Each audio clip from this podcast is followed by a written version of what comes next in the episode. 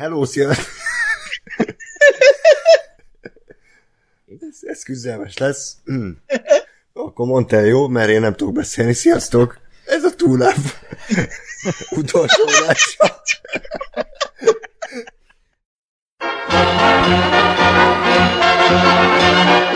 Mě všichni chodci závidí, když v neděli mě uvidí, mě nezastaví vůbec nic, jedu slunci vstříc.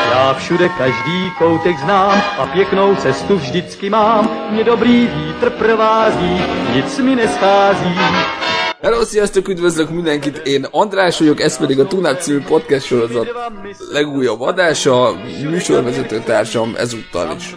Ákos, Sziasztok! Lóri Hello! és Gáspár. Nem, nem, én nem tudom mondani a saját személyet. Ja, jó. Az, a, az, a, az a lényeg, hogy uh, uh, András éppen mutál, Hello, sziasztok! uh, de egyébként meg valami megfázásos torok problematikája van, úgyhogy a hangja az tényleg olyan, mint egy 14 éves kisfiúnak időnként. Igen. Uh, úgyhogy felajánlottam neki, hogy a negyed óra küzdés helyett, amíg ezt az egy mondatot uh, kimondaná, inkább elmondom én, uh, és legyünk ennyivel is beljebb. Uh, az hogy eddig tudom, mert ed- eddig szoktad elmondani ezeket a dolgokat, ezt így most lejött rutinból, és most kéne elkezdeni a... Az elérhetőségeket, bla, bla, bla, én ezt mindig átugrottam a bondoknál, mert pont se fogja megjegyezni. Tunap 314 gmail.com, fönn vagyunk Facebookon is, facebook.com per radiotuneup, meg Twitter valami szar, azt Twitteren pedig megtaláltok nyilván. Radio Tunaup címen Így van, meg így minket. van, és Valami. Patreonon is megtaláltok, nyilván a keresőben meg benn vagyunk. patreon.com per Per Radio Tunaup, illetve ugye a Spotify-on is hallgathatók vagyunk, iTunes-on is hallgathatók vagyunk, Soundcloud-on is hallgathatók vagyunk. Úgyhogy, és az egyéb ezekből automatikusan generálódó podcast alkalmazásokban is. Például már a Google Play-en is, miről nem, nem tudtam. Oké, okay, akkor fél óra a szünet.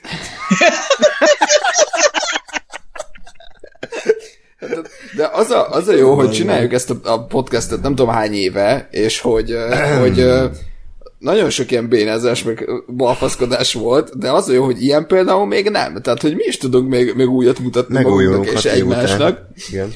Ami, ami egy tök jó dolog, mert tényleg, tehát volt már mondatközbeívás, volt már szakadozó Volt már internet, részegen adásfelvétel. részegen, éjjel kettőkor, izé, uh, mikrobi hang, hang, vagy mikrobi változó hanggal, hajnalba is volt, volt úgy, hogy az 50. adás úgy volt, hogy izé éjszakából jöttem, korán reggel volt, és így aztán bele is aludtam. Hú, na, ez király. De hogy, de hogy tényleg, tehát a mutáló uh, műsorvezetővel még, még nem volt. Igen. Na, úgyhogy uh, hát köszöntünk Ez mindenkit. kihívás. És igen. Köszönöm szépen. Most viccet félretéve, ugye elég nehéz összehoznunk a közös időpontokat. Nagyon örülök annak, hogy most mind a négyen itt lehetünk, és egy ilyen igazi klasszikus randomadást tudunk felvenni.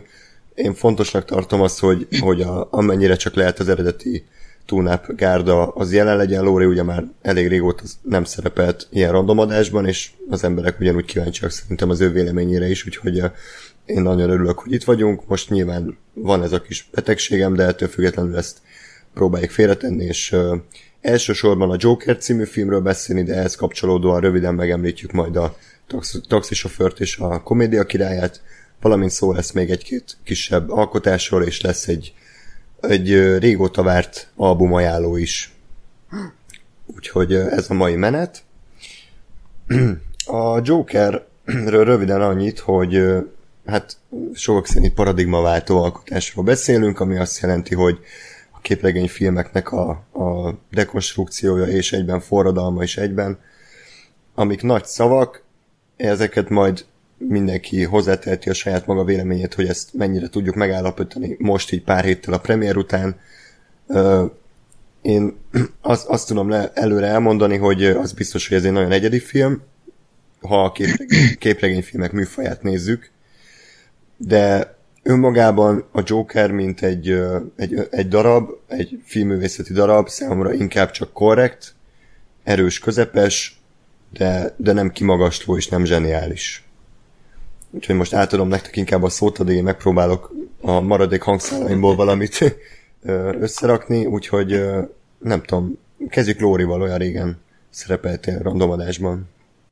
Ja, ja, hát nézd, én, én, én azért nem tartom az én véleményemet mérvadónak, mert szerintem ebben, a, ebben az évben hát egy-két filmet láttam összesen a James Bond filmeken kívül, nem volt sok mindenre lehetőségem.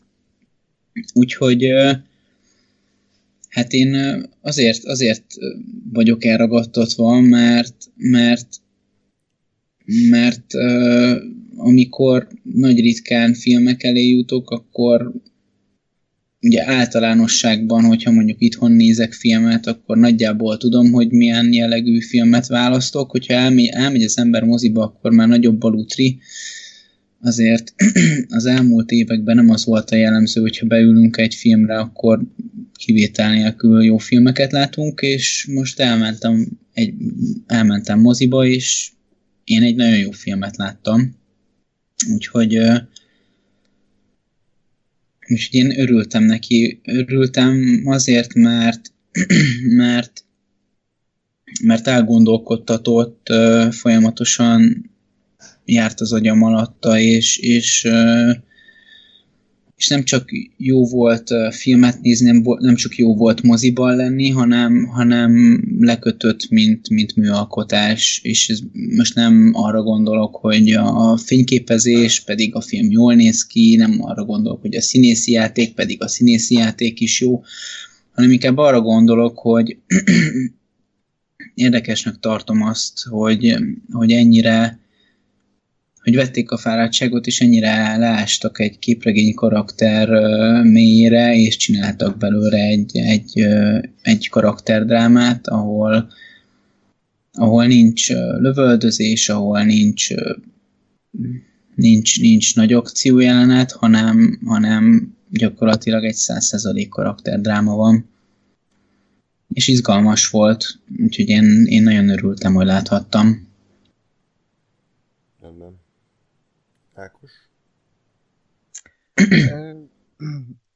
Lehet, hogy akkor egy húron fogunk pendülni, én is, hát nyilván én a filmtipixes adásban elmondtam, hogy nagyon nagy elvárásaim voltak ezzel a filmmel kapcsolatban, és ugye már kijöttek a akkoriban a kritikák levetítették Velencébe, sőt már az egy előjel volt, hogy Velencébe megkapta a fődíjat ez a film, tehát az már egy olyan dolog volt, hogy egy, egy szuper, úgymond idézőjelben mondom ezt, hogy egy szuperhős film díjat nyer Velencébe, az azért sokat elmond, hogy, hogy akkor ez nem egy hétköznapi képregényfilm lesz, és valóban nem, nem is az lett, hanem egy, tehát hogy az előbb mondtad, egy dekonstrukciójának az egész műfajnak, hasonló, mint a, hasonló, mint a Logan, viszont tehát, a, tehát le, egy lehengerlő alkotásról beszélünk, ami, a, a, amit nem jó nézni. Tehát én kétszer láttam moziba, de második alkalommal csak azért néztem meg, mert, mert úgy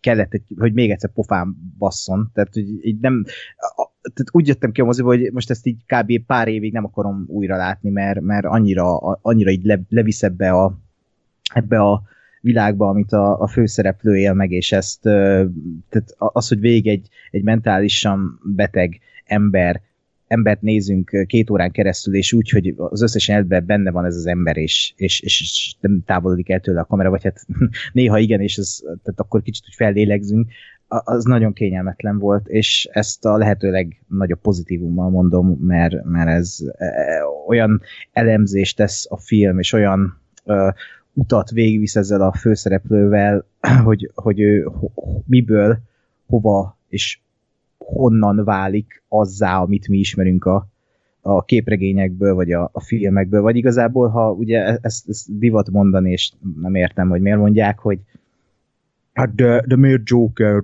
Ha nem Joker film lenne, sokkal jobb lenne. Azért, mert ez a kontextus adja meg az egésznek a, a, a, a ez az íre a pont, hogy, hogy ez egy Joker lesz a végére ez az ember, és a Jokerek itt vannak köztünk, az Arthur Fleckek itt vannak köztünk, és a társadalom folyamatosan termeli ki a Jokereket. És, uh, Joker. És bárki lehet, nem, nem bárki kell lehet Joker. beleesni egy vödör zöld sav, savba, hanem, uh-huh. hanem csak egyszerűen az kell, hogy elbánjon veled a társadalom, és, és ne, ne találj senkit, aki segíthet rajtad, Mhm. úgyhogy ez, Ez, ez, ez, akkor a, ez akkor a fekete verziója bárki lett pókember megfejtésnek? Hát akár. Mhm. De, de amúgy most ez a gondolathoz kapcsolódva én is, én is ezt uh, tartom benne jónak, hogy meg fontosnak, hogy, uh, hogy ez egy Joker film, mert az, az tény, uh, amit András is mondott, az én is egyetértek, hogy ha, ha úgy nézek erre a filmre, hogy hogy uh, karakter. karakterdráma, akkor igazából semmi újat, meg semmi extrát nem, nem mond, meg, meg az is tény, hogy ez egy kényelmetlen nézni, de hogy de hogy mivel ez egy, ez egy stúdiófilm, egy nagy, hát kvázi egy franchise-nak a része, azért, azért annyira brutálisan nem mentek le a, a, a posványba, tehát azért mondjuk láttam már, vagy lehet látni nyilván nem amerikai stúdiófilmtől ennél, ennél sokkal durvább, meg sokkal kényelmetlenebb dolgokat, de, de azon a rendszeren belül azért tényleg lement, de hogy ettől függetlenül még ez egy nem egy hűde, komoly hűde durva darab, de ha úgy nézek rá, hogy ez egy, ez egy Joker film, és ugye tudom mögé a, a, az összes plusz infot arról, hogy mi a Joker, ki a Batman, hogy, hogy lesz, miket csinál, vagy csinálhat ez a figura a későbbiekben, vagy csak ha simán azt nézem, hogy mondjuk ugye mik a, a képregényfilmeknek a trendjei mostanában, akkor abban a kontextusban viszont baromi erős, és abban a kontextusban fontos, hogy, hogy van ez a film és létezik, és én ezért, ezért nem gondolom, hogy, hogy ez egy valid, valid érv, hogy, hogy azt mondja, hogy hát, hogy ez ha nem Joker lenne, akkor erre a filmre senki nem emlékezne. Ez így van, de ennek a filmnek pont ez a pláne, tehát ebben a film pont ez a pláne, hogy ez egy Joker film. És, hmm. és, és kellenek hozzá azok a ki nem mondott, vagy ebbe a filmben ki nem mondott és nem látott plusz dolgok, amiket te már tudsz, mert, mert ismered a figurát. Pont ez a lényeg, hogyha valamit deko- dekonstruálsz, akkor figyelembe kell venni, hogy mi, mi, miből eredt. Igen. az egész. Tehát, hogy ez, ez, ezért fontos a kontextus valóban. Akkor lehet, hogy én leszek a, a negatívabb, de nem azért, mert utáltam volna a filmet, kifejezetten tetszett a film, csak, csak elég ambivalens érzéseim vannak vele kapcsolatban. Sajnos elő kell mennem a szokásos mantrámat. Én azt gondolom, hogy ez egy e- erős rendezéssel és remek operatőri munkával és kimagasló színészi játékkal, de csak egy közepes forgatókönyvvel megáldott film, ami néha annyira hatáskeltő és annyira túltolja a zenét, amikor ezerrel a, a vonósok szólnak, pedig csak annyi van, hogy végigmegy lassítva a folyosón, hogy, hogy néha én is beszoptam ezt, bocsánat a kifejezésért, tehát hogy a, kicsit néha paraszalkításnak éreztem a rendezést. De hogyha kicsit belegondoltam, hogy, hogy voltak-e elmés dialógusok a filmben, voltak-e meglepetések a filmben, voltak-e olyan momentumok, amik, amik velem maradtak azért, mert mennyire jól vannak megírva, hát nem nagyon mondanám. Tehát inkább tényleg hozza a közepes szintet, de bocsánat, az e- előzetesekhez képest körülbelül semmilyen újdonsággal nem szolgált nekem a film. Tehát pontosan az történt, amit gondoltam, hogy történni fog, és ez, a, ez volt nekem picit csalódás, hogy így, hogy nem tudott túllépni ezen a közepes forgatókönyvön. Amiben majd bele fog menni, hogy miért gondolom így, de például röviden mondom, hogy most néztük meg Gással nemrég a komédia királyát, ami fele ennyi műmájárkedéssel, meg vizuális ötlettel, meg zenével, de olyan kurva erős forgatókönyvvel volt megáldva, hogy száz, százszor hatá, hatásosabbnak éreztem, mint a Jokert. Igen, és gyakorlatilag ugye ugyanazt a, az, a, az alapszorít, vagy ugyanazt a, a szituációt járja körül az is, mint a Joker, és pont azért, mert sokkal visszafogottabb és sokkal kevesebb eszközzel dolgozik, sokkal hatásosabb volt. Én egyébként pont, jó, hogy most felhozod a komédia királyát, mert nekem pont az egyik, hát az tehát a legnagyobb negatívum nálam a Jokerben, vagy az egyetlen, hogy a Joker nagyon-nagyon nagyokat merít ezekből a filmekből, a taxisofőrből és a komédia királyából. Tehát a komédia királyának a sztoriát konkrétan átnemeli, és más, más dramaturgiai elemeket használ, vagy hát más uh, sztori elemeket használ, de ugyanazok a dramaturgiai elemek megvannak, tehát ugyanúgy belteti a nézőt különböző ilyen hát most kicsit spoileresek vagyunk, nem? Vagy lehet így... Persze, spoiler. mint mindig, igen. Szóval, hogy, hogy ezek a képzelgések, amik a komédia királyában is megvannak, hogy így Igen. mutat egy jelenetet, azt hiszed, hogy ez megtörtént, de nem történt meg. Na, a Jokerben ugyanez megvan, csak a Joker ilyen kicsit amerikai stúdiósan így a szádba rágja, hogy ez az nem történt meg, tehát hogy így nem, nem kellett volna ilyen direkten, meg nem kellett volna ennyire direkten lemásolni a komédia királyt. Én legalábbis úgy éreztem, hogy én szeretem mindkét film, mármint a taxisofőrt meg a komédia királyt nagyon szeretem, és így kirívóan ö, nagy copy-paste volt ez a, ez a fajta ö, úgymond ilyen másolás, hogy amikor ugye ő, önmagával beszélget a karakter, akkor egyszerre beugrott uh, Travis a, a tükör előtt, vagy ilyenek, tehát hogy, tehát, hogy ezek annyira ilyen direkt dolgok, de egyébként a film, meg a rendező is, ahogy így nézegettem interjúkat, meg ilyen mesterkurzusokat, fel is vállalja, és mondja, hogy persze merítettek mindenhonnan, meg ugye a hálózatból is, tehát, hogy így rengeteg helyről. Kicsit, én ezért nem érzem úgy, hogy hü- hülye, hülyén mondva, ez nem annyira eredeti film, mint amilyen szeretne lenni. Nekem csak ez a, ez a legnagyobb bajom, de ennél nagyobb bajom ne legyen, mert nálam legalábbis az, hogy amiket most te mondtál, András, hogy nem volt emlékezetes, nem tudom, dialógus, vagy jelent, vagy valami momentum, nekem már is tudnék mondani hármat a végén a, a televíziós interjú, végén, amikor ott feláll a, a rendőrkocsira, a, a fürdőszobá, vagy fürdőszobás, meg a bathroom, mi az a, a mosdós jelenet, amikor ott elkezd, mondhatni egy hattyútáncot jár, és átváltozik fekete hattyúvá, vagyis Jokerré. E- e- Ezek nekem mind olyan jelenetek, amik így örökre velem maradnak, mint például ugye a sötét lovakban, amikor csak egy pillanat, de hogy amikor Joker kihajol a, rend, a száguldozó rendőrkocsin, és látjuk, ahogy így élvezi. Tehát az az, az, az egyetlen beállítás elmond mindent a karakterről, és ebben a filmben volt legalább öt ilyen jelenet, ami így azt a kurva, hogy ez annyira gyönyörűen elmeséli ezt a karaktert, hogy ő kicsoda, micsoda, és közben meg tök hűségesek a karakterhez, amitől én nagyon féltem, hogy Joker, tehát amikor bejelentették annak idején még Joaquin Phoenix nélkül a filmet, akkor, akkor, akkor mondtam, hogy mi a fasznak egy Joker film, tehát miért? Tehát Joker csak úgy működik, ha ott van egy ellenlábas, vagy tehát ott van a nemezise Batman mellette, de de az, hogy én most megtudom a múltját, meg mit tudom, ez nem fog működni. És basszus, úgy működött ez a film, hogy, a, hogy megtudtam a múltját, de közben meg nem, és, és benhagytak ebben a ködben, hogy nem tudom ki ez a figura, de közben meg a, az ő gondjait, az ő tehát motivációját, vagy amik történtek vele, azok, azokat meg teljesen megértettem, és, és e- e- ezért tartom zseniális filmnek ezt a, ezt a művet. Jó, hát a példák, amiket mondtál, azok közül nekem egyik se mm, igazolja sajnos azt, hogy ez egy közepesnél jobb forgatókönyv, mert például a, ugye tudjuk, hogy a mosdóbeli jelenet az improvizáció volt, tehát Ja, ez, az, igen. nem, az nem volt leírva.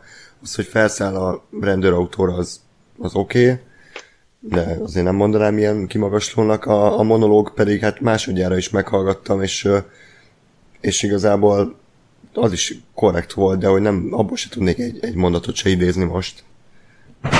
Pár valami esett. Szétesik a ház, de- Meg nekem a, nekem a vége a monológ, meg egyébként ez a, illetve ez a tévés szereplés az, ami nekem, nekem eléggé ö, kilógott a filmből, mert nekem, nekem az egy kicsit direkt volt. Tehát szerintem az Arthur Fleck az, az nem az a karakter, aki így, ö, így kimondja azt, hogy igen, azért van ez, mert elnyom a társadalom, és van egy csomó elnyomott ember, és izé, hanem hogy ő ebbe benne él és szenved tőle, ami az tény és való, de hogy szerintem ő nem az, aki ezt kimondja, és nekem ez nagyon fura volt, hogy ott így, így tényleg direktbe az arcodban megmondja ez a csávó, hogy mi van, Ö, és, és így, így valahogy nem tudom, nem, nem jött át az, a, az, a, az az egész.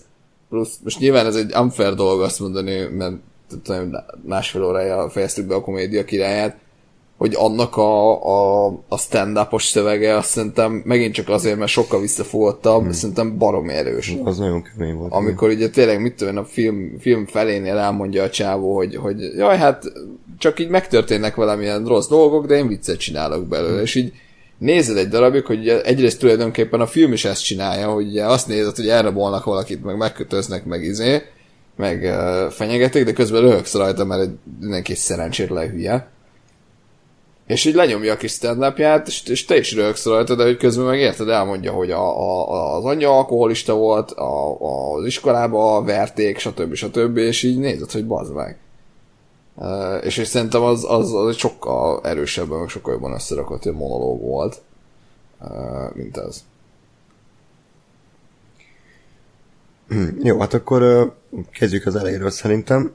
Tehát ugye a Arthur Fleck névre hallgató főszereplőnek az életét követhetjük nyomon, aki egy bócként dolgozik egy ilyen cégnél, ami hát azzal foglalkozik, hogy bócokat küld ki megrendelésre, és hát az ő amúgy se jó életének a fokozatos leépülésének lehetünk szemtanúi, hogy elveszíti a munkáját, a gyógyszereit, a támogatását, mindennét, agyonverik, megalázzák, és ettől, nem mondom, hogy ettől kattam be, mert ez kicsit olyan, mint a ragyogásban a Jack Nicholson, hogy már az elején tudjuk róla, hogy, hogy, hogy őrült. Tehát nem az a kérdés, hogy megőrül-e, hanem hogy, hanem hogy mit fog tenni.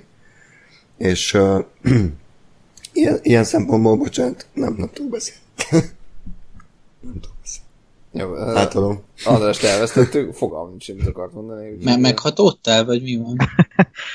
Ugye, hogy jó film? Ilyen értelmeket vált ki mindenki. Jó az a forgatókönyv, András.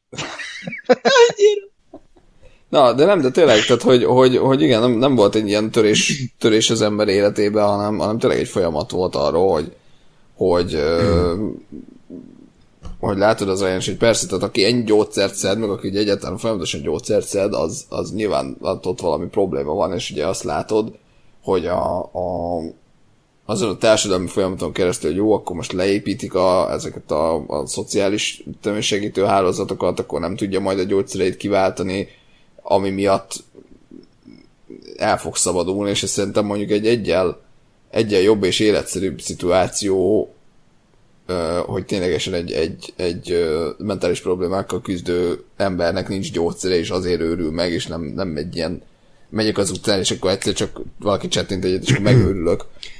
Na, de pont ezt akartam mondani, hogy, hogy ő nem őrült meg a film során, hanem ő szerintem alapból nem volt. De igen, de ezt mondom. Tehát, hogy, hogy ezért, ez, ezért egy sokkal életszerűbb, hogy ő, ő, ő nem egy csettintésen megőrült, hanem, hanem ő alapból beteg volt, csak, csak a megőrülési folyamat az gyakorlatilag az volt, hogy elvesztette a gyógyszert a társadalmi zék miatt. Nehézségek miatt. Aha. Hm. Ja, csak valahogy nekem ez így utólag már nem volt annyira érdekes, vagy így, vagy inkább azt mondanám, hogy véget ért a film, és így nem, nem maradt velem sokáig, nem, nem gondolkodtam rajta, mert mindent kimondott a film, amit gondolt, nem volt bennem ezen kívül szinte mélyebb tartalom, most azon kívül, hogy a gazdagok meg a szegények egymás harcolnak, ez ebben nincs semmi újdonság szerintem. Tehát, hogy talán ez az eredetiség hiányzott nekem a, a, az egész filmből, ami, ami úgy felem, felemelni a, a klasszikusok közé. Tehát a, még egyszer bocsánat, a komédia királyában a, Robert De Niro-nak minden egyes um, mozdulata, meg mondata az olyan szinten igaz volt, és olyan szinten húsba vágóan realista és szán, szánalomra méltó, amihez képest a, a Joaquin Phoenixnek a szenvedése nekem inkább ilyen műmájer kedésnek tűnt, ami, ami nagyon szépen lehozta, meg ügyesen, de az, hogy ott percekig mutogatja a bordáit, az, az nekem már tényleg ez a, ez a miért? Tehát, hogy értem, le, lefogyott, gratulálok, de hogy ez is egy hatásvadász eszköz, ami, ami igazából nem, nem ad a karakterhez semmit. Hogy ott hát, most nekem egy percen keresztül mutogatják a, a bordáit. De, de ez meg megint visszavezetett oda, hogy ő egy mentálisan beteg ember, aki szedi a gyógyszeret, és a gyógyszereknek néha ilyen mellékhatása van. Tehát, hogy most tehát mi az, az, hogy, hogy mutogatja az, a nézőnek a bordáit? Hát az, hogy nézel egy embert, aki, akire rossz ránézni, mert annyira lefogyott. Tehát, hogy tehát ezzel is azt akarják... Nem, nem, nem. Tehát nem az volt a bajom, hogy, hogy ő így nézett ki, hanem, hanem hogy mutogatják a... a pofáma tolta, és a 400%-on mutogatta, hogy, hogy mennyire király dolog már, hogy lefogyott, nem, ugye mennyire durva, tehát hogy ez sokkal, E, nekem- sokkal finomabban is lehetett volna ábrázolni, tehát annyi csak, hogy egyszer bejön félmeztelenül, vagy mit tudom én, leül a kanapéra, az kész, de hogy itt tényleg konkrétan volt, volt egy olyan jelenet, hosszan kitartva, hogy egyszer alsogatjában ül a kanapén, hátradől, és kitartva mutatja a bordáit, és így én értem, hogy ez kemény, de hogy nem, nem, ez, ez nekem erőltetett volt. Ah, értem, nekem meg pont úgy jött le, hogy nagyon ilyen szánalomra mélt, vagy nem is tudom, ez- nem, nem, nem is szánalomra mélt, hanem ilyen, tehát hogy, hogy úgy néz ki, mint valami ilyen éheztetett kisgyerek, aki, aki Afrikába született, tehát hogy ilyen nagyon sajnálod, meg kb. szánalomra is méltod, hogy, hogy ő itt, itt van, és így néz ki, és, és ilyen, tehát ilyen tehát kiállnak a bordáit, nem, nem jó ránézni az emberre. Tehát nekem ez volt a jó, hogy, hogy így még inkább egy ilyen taszító jelenségé tette, tette magát Arthur Flecket, ez, ez, hogy így ennyire mutogatták.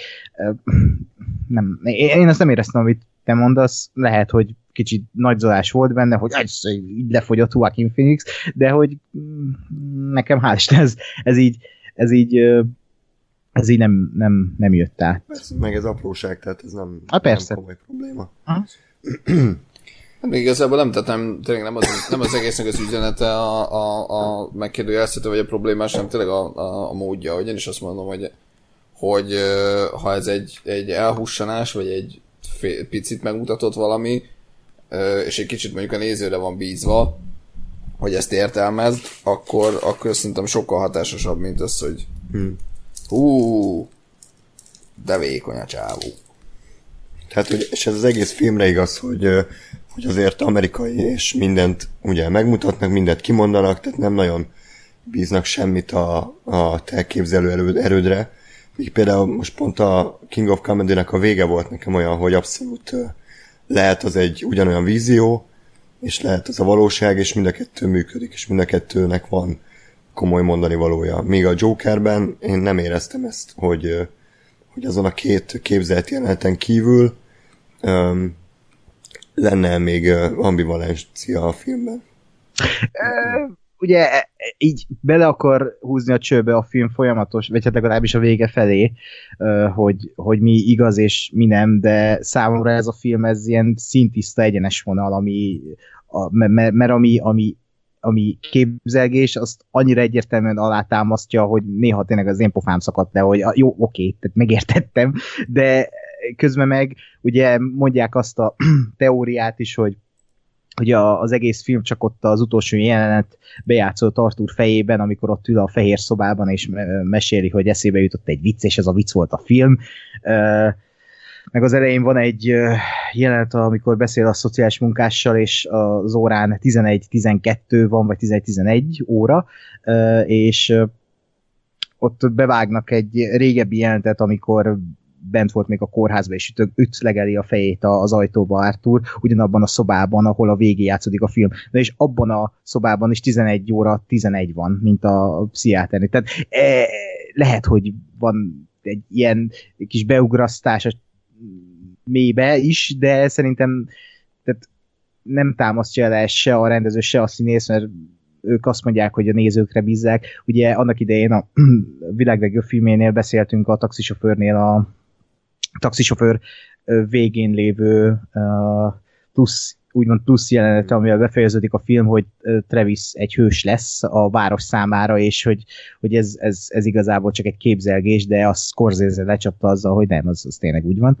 Uh, és, és a komédia királya is ugyanígy ér véget, hogy nem tudod eldönteni, hogy ez most tényleg így van, vagy azt is bele tudod látni, hogy, hogy az, az nem történt meg, az csak egy ilyen úgymond a Ra- Rapper Pumpkinnak egy ilyen képzelgése, hogy, hogy, hogy az, az megtörtént, hogy ő így, így lett egy ilyen late night show-nak a műsorvezetője, hogy, hogy megcsinálta azokat a dolgokat, és így állt úgymond a társadalomnak a, a legtetejére, ami kb. ebben a filmben is végigmegy, hogy, hogy, a, hogy az a társadalom, ami, ami, ami ilyenné tette Artúrt, ami, ami empátia nélkül, ami szörnyeteget csinál az ilyen kisembizett emberekből, na az a társadalom, az a végén Jokert ott ö, éhenzi, és Joker ennek a társadalomnak úgymond a, a idézőes vezetőjévé válik a káosz urává, és ez, e, ennek örül a társadalom. Tehát ez a társadalomnak az abszurditását annyira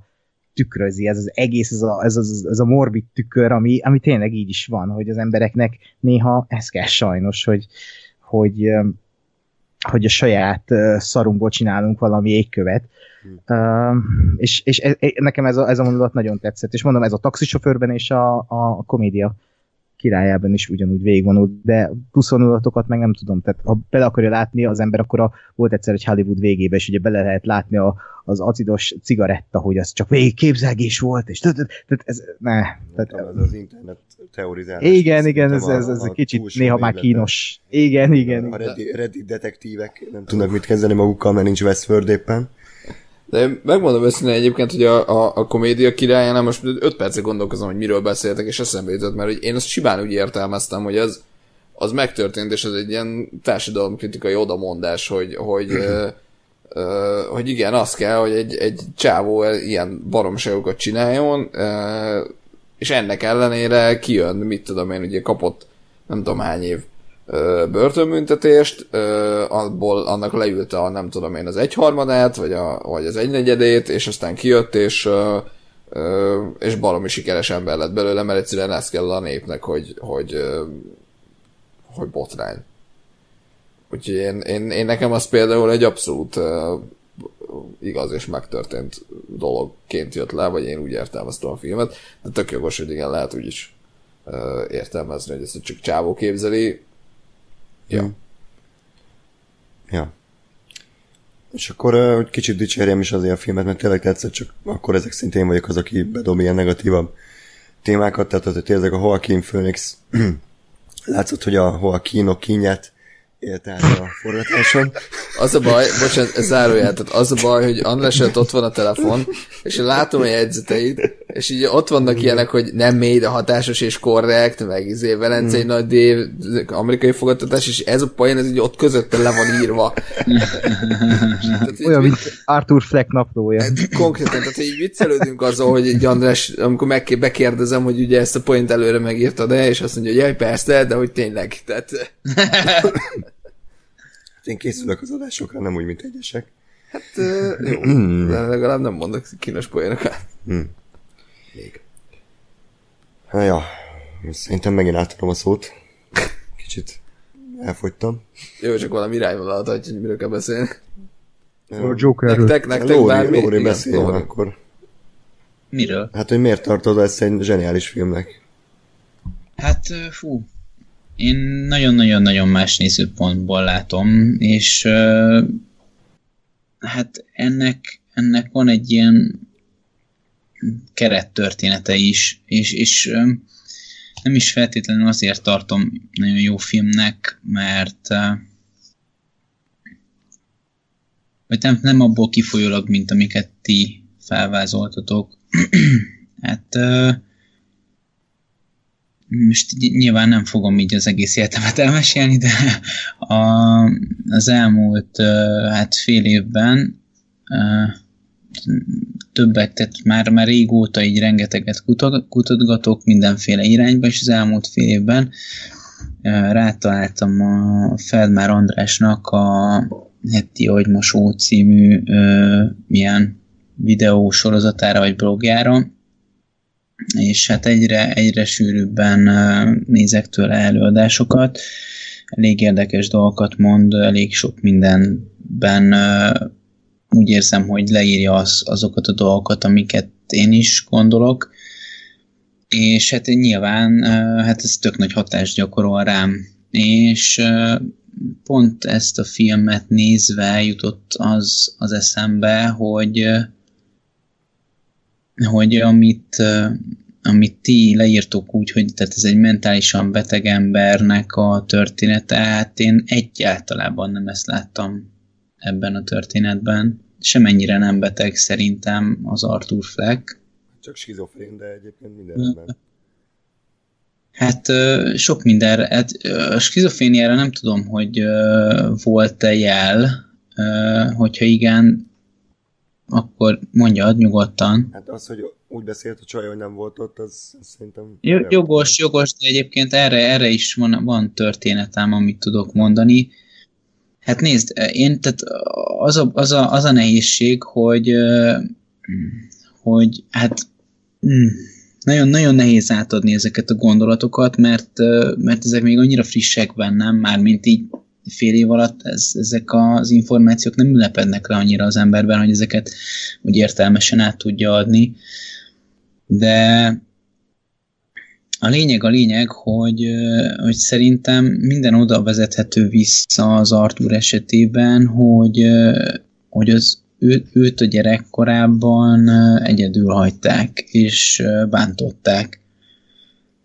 És hát ugye van erre utalás, hogy a nevelőapukája kiszegezte, vagy ki, kibilincselte a radiátorhoz, bántotta a, az anyukája, a fogadott anyukája, az pedig egyáltalán nem védte meg. Ez, ez egy olyan szituáció, ami, ahol valaki visszaél a, a hatalmával, ugye sem, semmit nem tud ellene tenni, és, és nincs is senki, aki megvédje és hát egy ember, embert, hogyha ér valami rossz, akkor, akkor nem sok választása van, vagy, vagy lehet olyan választása, hogy, hogy megvédi magát, erre nem volt lehetősége.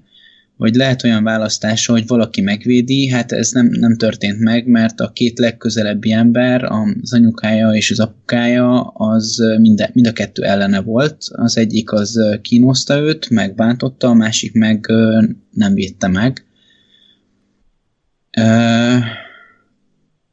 és tehát, hogyha nem tudja megvédeni magát, és nincs senki, aki megvédje, még, még van olyan lehetőség, hogy elmenekül. Hát elmenekülni gyerekként nem tudott sehova, úgyhogy hát a legutolsó verzió az, hogy megbetegíti magát.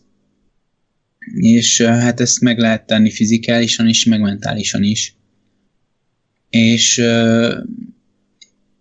és hát igazából azok a, azok a nevetési tünetek, amiket ő, amiket ő produkált, azok, azok, azok nagyon keservesek voltak. Az, az nem nevetés volt, az, az, az nem tudom, hogy mi volt, de az, abba, az így félig sírás volt, majdnem megfulladt közben. Brutális volt uh, átélni, de, de ez, ez úgy érzem, hogy arról szól, uh, vég, úgy, úgy unblock ez az egész történet, hogy, hogy az Artur nem tapasztalta meg a, egyáltalán semmilyen módon a szeretetet.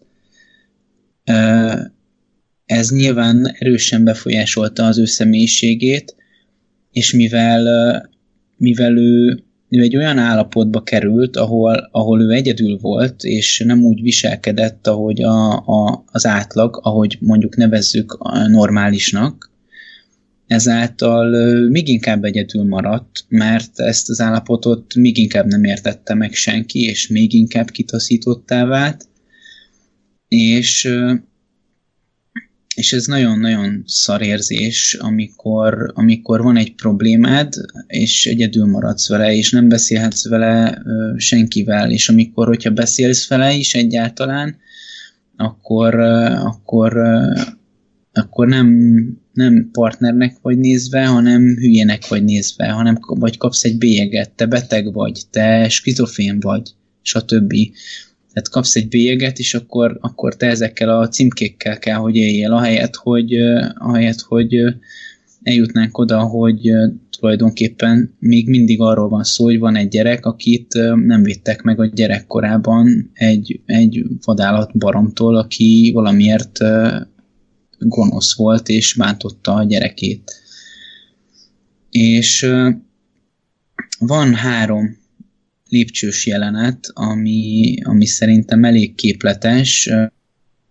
Az e, elindul a lépcső aljáról, ott én, ott én, én, én úgy érzem, hogy a film azt egy pillanatra szimbolizálja, vagy meg, meg akarja mutatni, hogy Arthur Arthur megpróbál valahogy normális lenni. Van egy következő lépcsős jelenet, ahol a lépcsőn sokkal följebb van.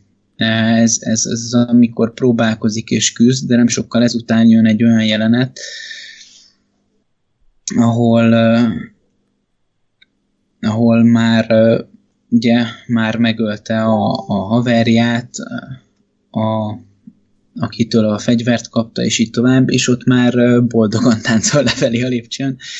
És én, én úgy érzem, hogy, hogy ez pedig arról szól, hogy, hogy nem feltétlenül, tehát hogy egyszerűen lehet, hogy eljön az a pont, amikor nem fogsz már szemben úszni az árral, elfogadod, hogy téged egyedül hagytak, és mindenki egyedül hagy téged, és, és akkor, akkor bassza meg mindenki, és, és akkor lehet, hogy, hogy innentől kezdve ő, ő akkor eldöntötte, hogy akkor gonosz lesz, mert akkor abban legalább lehet, hogy talál magának társakat, mert egyedül lenni talán a leg, egyedül lenni a legrosszabb dolog, amikor amikor amikor egyedül vagy, az, az nem jó, és, és, és ebben, mint láttuk, sikeres lett, és lettek társai is. Úgyhogy végül is valahol ő, ő azt érte el, amit mindig is szeretett volna. Hát ez egy, ez egy borzasztóan siralmas dolog, hogy, hogy az őt körülvevő társadalom az, az, az, az sikeresen elérte, hogy, hogy egy, egy jó lelkű emberből sikeresen csináltak egy gonosztevőt, Úgyhogy én nem hiszem, hogy, hogy az Arthur beteg lenne bármilyen módon is, egyszerűen csak csak szerintem soha, soha nem jutott el arra, arra a, abba, abba a helyzetbe, hogy ő ezt a dolgot, ami történt vele, azt feldolgozhassa, és az ég egyet a világon senki sem tudott neki ebben segíteni. Hát valami ilyesmi, de hát még van egy csomó minden, csak nem akarok 5 órán keresztül beszélni. Uh, jó, én most azt gondolom, hogy itt főleg inkább uh, szemantikai kérdésekről beszélünk, most akkor a, amiben én sem vagyok sajnos uh, szakértő, hogy most a mentális betegség az most mennyire betegség és mi és hogyan, mert tulajdonképpen most amit te felvázoltál, az tök igaz, csak oda vezet az én értelmezésemben, hogy ezek miatt alakult ki nála a, a, vagy alakultak ki nála a mentális problémák, illetve hogy bármiféle más kontextusban mentális problémák azok ilyen helyzetekből abszolút kialakulhatnak. De oké. Okay én most fel akartam, vagy fel is hozom az egyik filmet, amit a színefesztel láttam, és beszéltem is róla a kontroll nélkül, ami uh, hasonló dologról szól, vagy hát legalábbis, legalábbis ezt a kérdést járja körül, csak ott egy 9 éves kislány, uh, akit elszakítottak az anyukájától, és uh, nevelőszülőről nevelőszülőre jár, és nem tudja kezelni a, a rendszer. Mert, mert ő benne olyan szintű ö, sebesülés van ezáltal, hogy elszakították az anyjától, vagy hát az anyja úgymond eldobta magától, mert ö, olyan ö, környezetben él, hogy nem tudja őt nevelni, ö, így ezáltal egy olyan jellem fejlődött ki a kislányban, hogy egyszerűen tehát a film sem ad választ, hogy erre van egyáltalán megoldás, hogy, hogy ez, ez, ez, ez, ha a gyerekkorban ez kialakul, akkor ez, vannak dolgok, amiket amilyen betegségeket nem tud kezelni a, se a, a rendszer, se semmi, se, se az empátia, se a szeretet, hanem, hanem, hanem egyszerűen csak tehát a sötétbe tapogatóznak az emberek, és én Arthur Flecknél is hasonlót, hasonlót látok, hogy ő már rég túl van azon a ponton, amikor ezt, ezt lehet kezelni, lehet kezelni a gyógyszerekkel, ugye. Hát amit ezzel meg... nagyon nem értek egyet. Hadd meséljek akkor egy történetet. Ja. Ez szintén a Fed már mesélte, az ő mestere a, az R.D. Lang nek a története ez. Volt egy paciense, egy fiatal, 20 éves lány, skizofénia tüneteivel ment hozzá, az igényet a világon minden beszélt hozzá, a széktől a falon mindenig. Hát nála viszonylag hamar, ez nagyon változó, hogy kinél mennyi idő alatt lehet elérni, de hát viszonylag hamar elérte ennél a lánynál, hogy, hogy megbízom benne, hogy ő nem fogja bántani. Miután a lány megnyugodott, hát gyakorlatilag elég hamar visszaemlékezett arra, hogy tulajdonképpen neki minden bajának a forrása az, hogy őt a vagy az apukája, vagy a nevelőapukája, ezt nem tudom pontosan, heti háromszor megerőszakolja. És akkor annyit mondott neki a láng, hogy jó, hát akkor én most keresek neked egy helyet, te elmész, ott fogsz lakni, és szeretném, hogyha mondjuk karatéból te fekete öves lennél. Én fölhívom a szüleidet, elmondom nekik, hogy te nem fogsz többet hazamenni, és nem mondom meg, hogy te hol vagy. És hogyha egyszer majd, miután fekete öves karatés vagy, akkor és, és úgy gondolod, hogy hazamész, akkor menjél haza, és hogyha az apukád megint valamiért úgy gondolja, hogy szeretne téged megbántalmazni, akkor mond neki, hogy jó, hát hogyha még egyet lépsz, akkor eltöröm a kezedet. A csajnak soha többet nem voltak tévképzetei arra, hogy különböző dolgok beszélnek hozzá. Egyszerűen ez egy, ez egy nagyon komoly árulás, ami történt, mert uh, ugye az, az saját édesapja vagy nevelőapukája, tök mindegy ez esetben, uh, nevezük az apukájának, uh, visszaélt a hatalmával, ez nem a szexről szólt, hanem a hatalom uh, birtoklásáról, és elárulta őt az anyukája, aki pedig uh, nem megvédte, hanem vagy a kapcsolatát védte, vagy nem akart az egészben hinni, vagy bár, bármi lehet, de, de nem védte meg a gyerekét ettől a helyzettől, és kőkeményen megbetegítette ezt a gyereket, de ő nem volt beteg, ezek tünetek voltak. De ez nem kell gyógyszer, ehhez, ehhez, ehhez az kell, hogy, hogy el tudj menni abból a helyzetből, és amit mondtam, hogy vagy megvéded magad, amire képtelen volt, nem volt más, aki megvédje, nem tudott elmenekülni, vagy nem menekült el, tehát megbetegítette magát. De, de ehhez nem kell gyógyszer, vagy legalábbis vannak precedensek, ahol, ahol látjuk azt, hogy nem kell egy gyógyszer, és pedig ez, ez ugyanolyan súlyos. Ez simán lehet, hogy bárki azt mondta volna, hogy jó skizofén vagy, jó kapsz gyógyszert, és kész. És és látjuk azt, hogy, hogy van erre ilyen, ilyen fajta lehetőség is, és ez nem egy, nem egy egyedülálló történet. Ők, ők, ők tök sokat kísérleteztek skizofén embereken, és abszolút értek el eredményeket mindenféle gyógyszeres kezelés nélkül. Azok már másabb történetek, de az a lényeg, hogy, hogy tehát nagyon egyszerű ilyen mindenféle címkéket rárakni az emberek, emberekre, lehet bármilyet, nem csak betegséggel kapcsolatosat, és akkor, akkor az, azon az emberen ott van a bélyeg, de, de hát ez, ez, ez nem feltétlenül jó ötlet. És, és le, lehet, hogy egyébként az segítene, hogyha ha valaki, valaki egyszerűen úgy tudna hozzáállni, hogy elhiggye, hogy ő, ő, ő nem fogja bántani. És... Bocsánat, én azért mondom, hogy szematikai dolgokra vitatkozunk, mert, mert tehát nyilván a, a, a mentális problémák, azok tehát az nem olyan, hogy tudom én, 60 helyett 40 ver a szívet percenként, tehát ezek nem mérhető dolgok. Most innentől, amit te mondasz, az, az, az egy fajta kezelése ezeknek a, akkor ne betegségnek hívjuk, akkor hívjuk problémának. Uh-huh. Ö, ami attól függetlenül, tehát, tehát attól függetlenül, mint mentális probléma, mondjuk a skizofrénia, az körülhatárolható és definiálható, és látható és értelmezhető. Az, hogy azt Igen. mi váltotta ki, vagy hogy azt hogyan és mivel kezeled, az egy tök más kérdés, csak ezzel mondom, hogy igazából a semmiről. Beszélünk momentában, hogy nincs nincs, uh, vagy nem látok a, a, a te felfogásodban, meg a, meg a mi felfogásunkban különbséget, mert, mert csak, csak most én betegségnek hívtam, és nem tudom én, te meg, te meg nem betegségnek hívod, de hogy ugyanarról beszélünk. Jó, hát én, én csak annyit akartam uh, valahol pontosítani, hogy, hogy igenis lehetett volna tenni, meg ez igenis lehetett volna idézelbe happy end, ez nagyon sok uh, kimenetelt tudhatott volna ez a történet magának, abban az esetben, hogyha ha, ha a társadalom meg az emberek a, a másfajta viselkedést, a másfajta tudatállapotot, azt nem úgy kezelik, hogy kirekesztik, hanem, hanem legalább megtűrik. Tehát ez a, ez a minimum, hogy tehát hogyha ha nekem nem árt, akkor, akkor én most miért rúgjak belé egyet.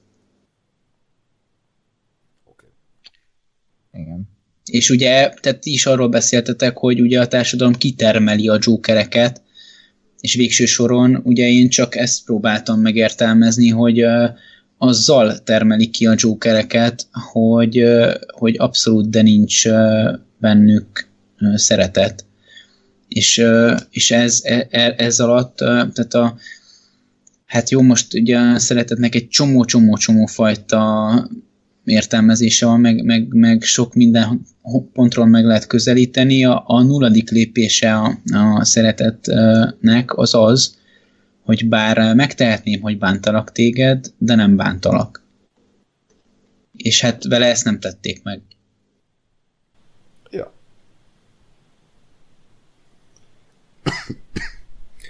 Jó, igyekszem most én beszélni, ha tudok, ha nem, akkor bocsánat. Nekem a, a filmnek a, elsősorban a vizuális mm, ábrázolása tetszett.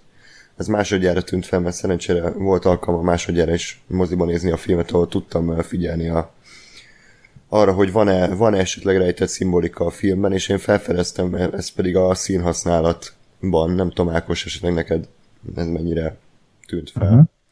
Hogy ugye a filmben a két leginkább előkerülő szín az a narancsárga és a kék, ami ugye a fotográfiában meg a, az operatőröknél is egy nagyon fontos két alapszín, ugyanis ez a, a színhőmérsékletnek a két skálája, tehát a, az egyik ugye a sárga, narancssárga, a vörös, a másik oldalon pedig a, ugye a kéktől a, a fehérig tart, és ez a, ez a színhőmérsékletnek a két végpontja.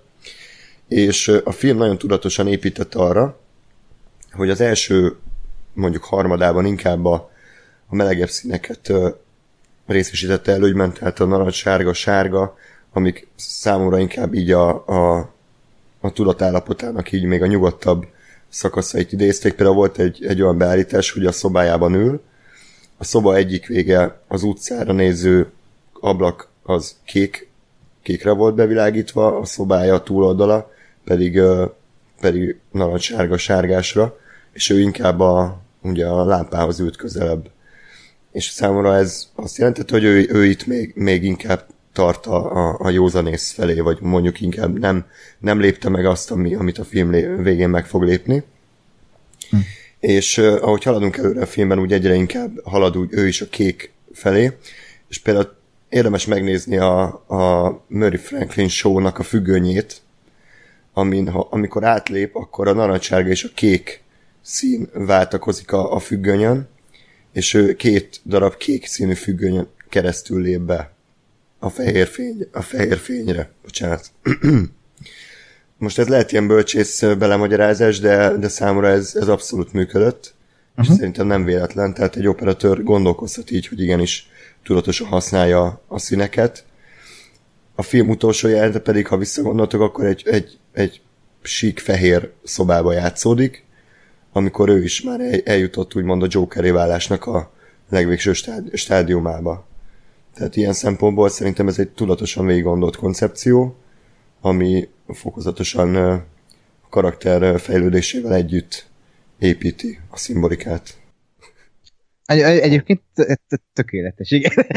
Ez edészebben meg se lehetett volna fogalmazni, hogy, hogy az operatőr hogy meséli el ezt a filmet, vagy hát, hogy a képek hogy mesélik el Jokernek a, a, a jel, vagy hát a, ahogy megszületik a Joker, mert ha visszagondolunk a, a, nekem a kedvenc a filmből, amikor a mosdóban mondhatni átváltozik Jokerré egy tánccal, és ott full zöld az az egész szoba. Igen. És ott is, tehát az a filmnek a fordulópontja, és ott tényleg annyira zöld az a, az a jelenet sor, hogy, hogy, hogy ilyen már ilyen kicsit ilyen transzcendens érzéseket.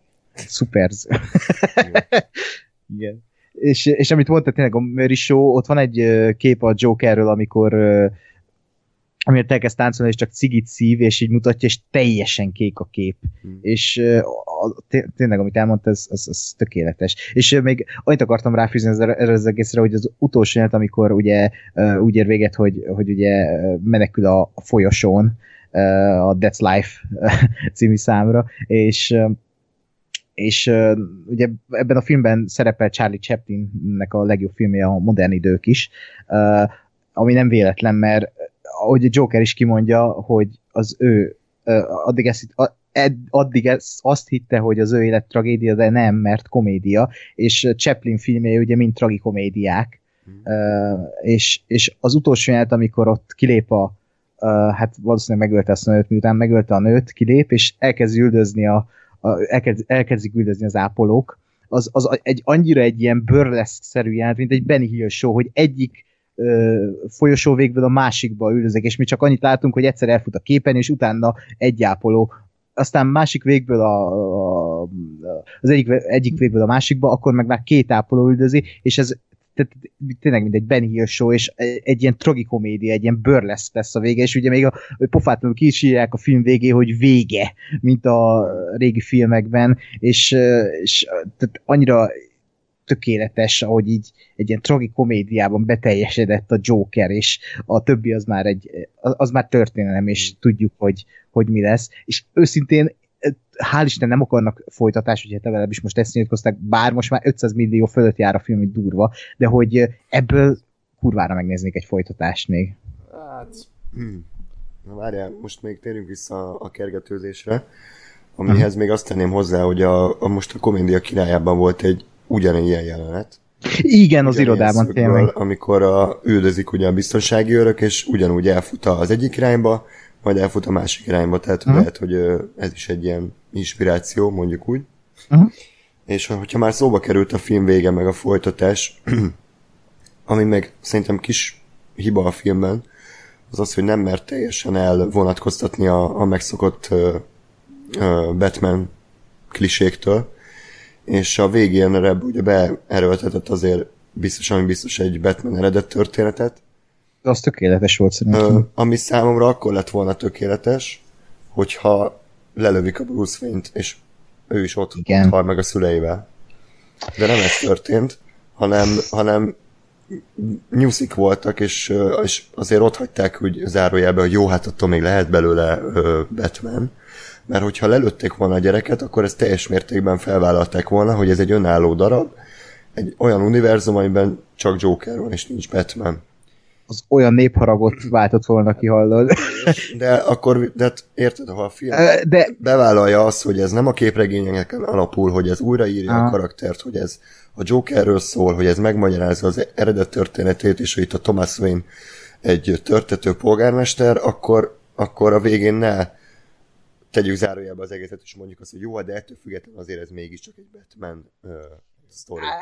Hát azért én ezt nem, ezt teljesen máshogy értelmeztem. Én, én nekem azt tetszett ebben a, a én nagyon féltem, hogy beleerőltetik ezt az egész Bruce Wayne-es szállat, és ahhoz képest nagyon elegánsan megoldották szerintem, és, és a végén azért tetszik nekem ez az egész, mert így beleszőtték Joker karakterét abba, hogy a szülei meghaltak, és ő Batman lett. Tehát ugye tudjuk, hogy Joker Batmannek a, a, a, a tehát yin és yang. Joker nem létezik Batman nélkül, és Batman nem létezik Joker nélkül, és itt még inkább egy pont, olyan pontot tettek ennek a mondatnak a végére, hogy így lútbőrözik a hátam most is. Tehát az, hogy Bruce Wayne azért lett Batman, mert Joker éppen ö, felégette aznap éjjel a várost, és az ő hibájából, vagy hát az ő, ő, ő miatta halt meg Thomas Wayne és az anyja, az valami kipaszott erős momentum, és, és még inkább egy mi, nagyobb mélységet ad ennek az egész Batman-Joker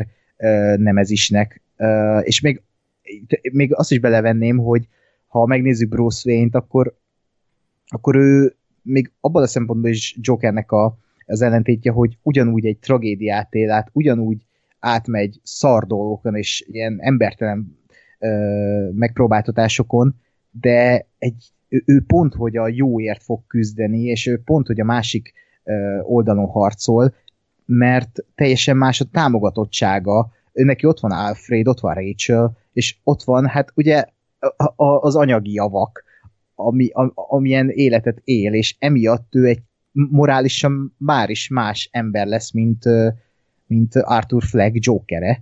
És pont beszélgettem valakivel, hogy, hogy mennyire jó lenne, hogyha ezt tovább vinnék addig, hogy en, ezért a társadalomért harcol a Batman, ami megteremtette a Jokert, ami egy ilyen vadállat, empátia nélküli, szeretet nélküli társadalom, és hogy ebbe belehelyezni ezek után Batman karakterét, hogy, hogy mennyire gyönyörű uh, jellemfejlődés lehetne ez Bruce Wayne-nek is, és a továbbiakban uh, a Jokernek is. Hmm. Tehát teljesen megfordulna minden, és ez, ez tényleg a Trump éra Bruce Wayne lehetne, ha ezt, ha ezt tovább viszik. Akkor, akkor nem uh, Todd Phillips kéne forgatókönyvírónak felkérni, hanem egy olyan embert, aki mondjuk felfogja ennek az egésznek a, az abszurd drámáját, tehát hogy milyen, milyen lenne egy olyan világ, amiben mondjuk a Batman számít Jokernek. Tehát amikor ő az, aki szembe megy a, azzal, ami van a, a világrendel, az, hogy itt, hogy itt a, az elnyomott nép felülemelkedik. És hogy, a, és hogy a, úgy, úgy lenne megcsinálva a film, hogy a, hogy a Batman idézőjelben a gonosz, uh-huh. aki küzd a, a, azért, hogy, hogy ez lerombolja, amit, amit ők felépítettek. Uh-huh. Tehát ezt a folytatást én is megnézném, de sajnos szerintem kicsit túl, túl gondoljuk, amit az alkotók a filmbe beletettek. Nem hiszem. mert, mert én nekem azért nem volt ez egy hatalmas releváció, hogy most a Joker telt arról, hogy meghaltak a Batman szülei, mert sajnos én legtöbbször a 89-es batman láttam, ahol konkrétan ő lövi le a szüleit. Hát ilyen szempontból ez, ez majdnem ugyanaz. Hát annyi, hogy ez mondjuk szebben volt megcsinálva. Tehát én, én Igen. egyébként úgy, úgy látom ezt a kérdéskört, én, én kétféle, kétféle kiutat, vagy kétféle szemmegoldást uh, tartok, tartanék jobbnak. Az egyik az, az egyébként pont, amit az Andris mond, hogy, hogy vállalják be, hogy ez valami egy egyedülálló tök külön dolog, és tényleg lőjék le a, a gyereket, hogy valahol halljon meg. Bennem volt egyébként a film közben egy ilyen ö, gondolat, vagy érzés, hogy na, most, most ott puffa a, a gyereket is le kéne lőni, mert vagy, vagy legalábbis ezen az egész szituáción valahogy valami mást, valamit újítani.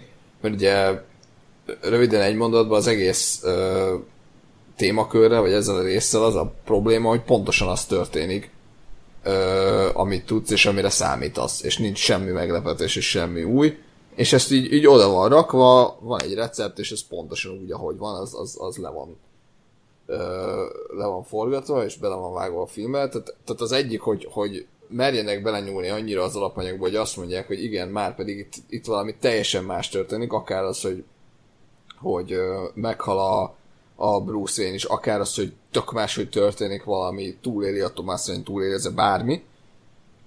Vagy, ha meg azt mondják, hogy jó, oké, okay, franchise vagyunk, stúdiófilm, stb. stb., Ö, akkor meg én azt tartottam volna egy egyen elegánsabbnak, hogy nem megmutatni az egész jelenetet, amit már 50-szer láttam, hanem csak ugye azt látod, hogy áll a csávó a sarkon, a rossz fiú ott éppen megy a, a, a bohóc lázadás a, a városban, kijön a, a, kijönnek a vénék, befordulnak a sikátorba, és, és őket nem is látod gyakorlatilag, csak a csávót látod, ahogy így, így utána néz, és befordul a sikátorba, és vágás, ennyi. És pontosan tudom, hogy mi történt, nem kell megmutatni. És igen, itt most én leszek a mezei néző, hogy most a mezei néző szerinted ezt ki, kiszúrná, hogy leesne neki? Tehát, Nem, de, de nem is nem- kell, hogy de nem lehessen, kell, mert, mert de, nem de, de tudom, tudom, csak most ez egy stúdió film, és ezért kell megmutatni azt, hogy ő, ők a Bruce Wayne-ék, tehát most ugyanúgy elszakad a nyaklánc, de, de, de meg kell mutatni Jó, mindent. azt értem, csak tehát, hogy ugye ez, ezen a filmen belül annak, hogy, hogy ő, látjuk, hogy Bruce Wayne-ből ugye valószínűleg Batman lesz, hiszen megtörténtek az ahhoz szükséges előző lépések. Eb, ennek a filmnek, vagy e, ebben a filmben nincs relevanciája ennek a dolognak. Persze. ezt- Innentől tök fölösleges megmutatni. Tehát, hogy Most egyébként pont abban gondoltam bele, hogy lehet, hogy van egyébként, ha nagyon akarom, hogy azáltal ugye ő azt hitte, hogy a Thomas Wayne az apja, igen, ezért gyakorlatilag hiheti azt, hogy akár ő is lehetett volna a Bruce Wayne helyében. És azáltal, hogy úgy ér véget a film, hogy a Bruce Wayne árva lesz, tehát, hogy elveszíti azt a kivitelezett helyzetét, ami az Arthurnak nem adatott meg, ezáltal ugye felborul így a, az egyensúly, vagy hát mondjuk, mondjuk, hogy őt is lehúzza a saját szintjére. igen. Tehát, hogy ö, az ügyesen csinálta a film, hogy létrehozott közöttük egy ilyen kapcsolatot, mert hogyha tényleg egy totál random ö, milliárdosnak a gyerekét mutogatta volna a film, akkor, akkor az tényleg csak azért van ott, mert a Batman rajongók tudják, hogy ennek a jelentnek meg kell történnie. Én an- annak örültem volna, hogy kicsit jobban belemennek ebbe, a, ebbe az apakeresési ö, problémába, mert ez például egy, egy tök érdekes része volt szerintem a filmnek, hogy, hogy milyen apa képet keres magának a, az Arthur, hogy a, a Franklinben, meg a Thomas Wayne-ben is keres egy, egy megbízható apát, de, de egyik sem ö, fogadja be, és mindegyik elküldi, és, ö, és ezt, ezt még jobban kibonthatták volna szerintem. De most én maradtam le valamiről, vagy én nem értem, mert nem, a, tehát nem az Arthur Fleck ölte meg a, a Thomas Wayne-éket. Hát nem, de az Arthur Fleck éppen Jokerré változott, meg, meg ugye megölte azt a hülyéket a metrón, ebből fel, felindult a nép, mindenki bohóc maszkba rohangált, és az egyik ilyen bohóc maszkos ölte meg a, a, a vénéket. Tehát nem, nem ő húzta meg a ravaszt, de, de azért, azért haltak meg a, a, a Tomás, Tomás és a felesége azért haltak meg, mert Neki rossz napja volt. Mert Arthur Fleckből Batman lett. Vagy uh, Joker lett. Aha. mert neki rossz napja volt. Nem, de, várjál, mert egyébként ez a, ez a másik, ami, ami mm. amit én tök szívesen láttam volna, és hogy nagyon sokáig e felé tartott a film, és nagyon örültem neki, hogy hogy hogy, hogy ő teljes, tehát hogy nem az volt, hogy én vagyok a Joker, és akkor most felégetem a várost, hanem, hanem ő élte a kis életét, történtek vele dolgok. Tehát az, hogy azt a, azt a három csávot, vagy kettőt megölte a metrón, az, az félig egy véletlen volt. Hármat. Hm? Ez félig egy véletlen volt, és, és nekem ez baromira tetszett, hogy, hogy ez a csávó, ez nem egy főgonosz, ez nem egy izé Batman legnagyobb ellensége, ez egy, ez egy szerencsétlen balfasz, akivel ez a dolog megtörtént, és ebből a, az elbaszott társadalom eljutott oda, hogy felgyújtják a várost. És, és tehát ő nem akart senkinek a vezetője Igen. lenni, ő pont erről beszélt a talksóban, hogy Igen. ő, hogy ő tehát ő mindig csak saját magáról beszélt, hogy ő miért érzi azt, hogy őt, hogy őt nem fogadták be soha sehova, és pont ettől vált ő egyébként egy olyan vezéralakká, akivel az emberek tudtak azonosulni, mert nem próbálta magát erőltetetten vezetőnek kikiáltani, hanem csak lefektetett olyan problémákat, amikkel a társadalomnak a nagy része tudott azonosulni, és ez például egy tök jó gondolata a filmnek hogy ő nem szervezett gangstereket, meg nem, nem úszott a pénzben, meg mit tudom én, nem rabott bankokat, hanem, hanem tényleg volt pár szar napja, aztán felgyulladt a város. igen, igen, és, és mondom, és nekem, nekem talán ezért, vagy emiatt a gondolat irány miatt esett le a filmről a, a, tóksos monológia, mert az meg pont az, hogy na most akkor már én vagyok a vezér, és elmondom. Nem, nem, nem, de hogy, bocsánat. Én nem, Ö...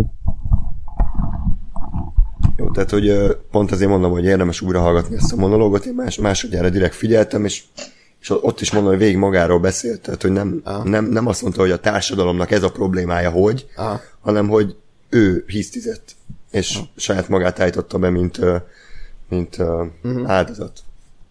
Uh-huh. Jó. Igen. Igen.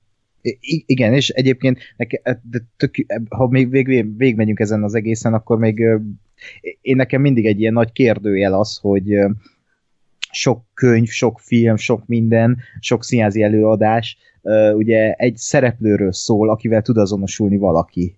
És általában ezen múlik, hogy szereted-e azt a filmet, vagy együtt vagy a filmmel, hogy azonosulsz-e azzal a szereplővel, aki a főszereplő és uh, itt ez az abszurditás ebben az egészben, hogy a filmben uh, a film végére Jokerrel tud azonosulni a társadalom. Az a társadalom, ami, ami ami Jokeré tette Arthur Flecket, és nem tűr empátiát, és nem tűr szeretetet.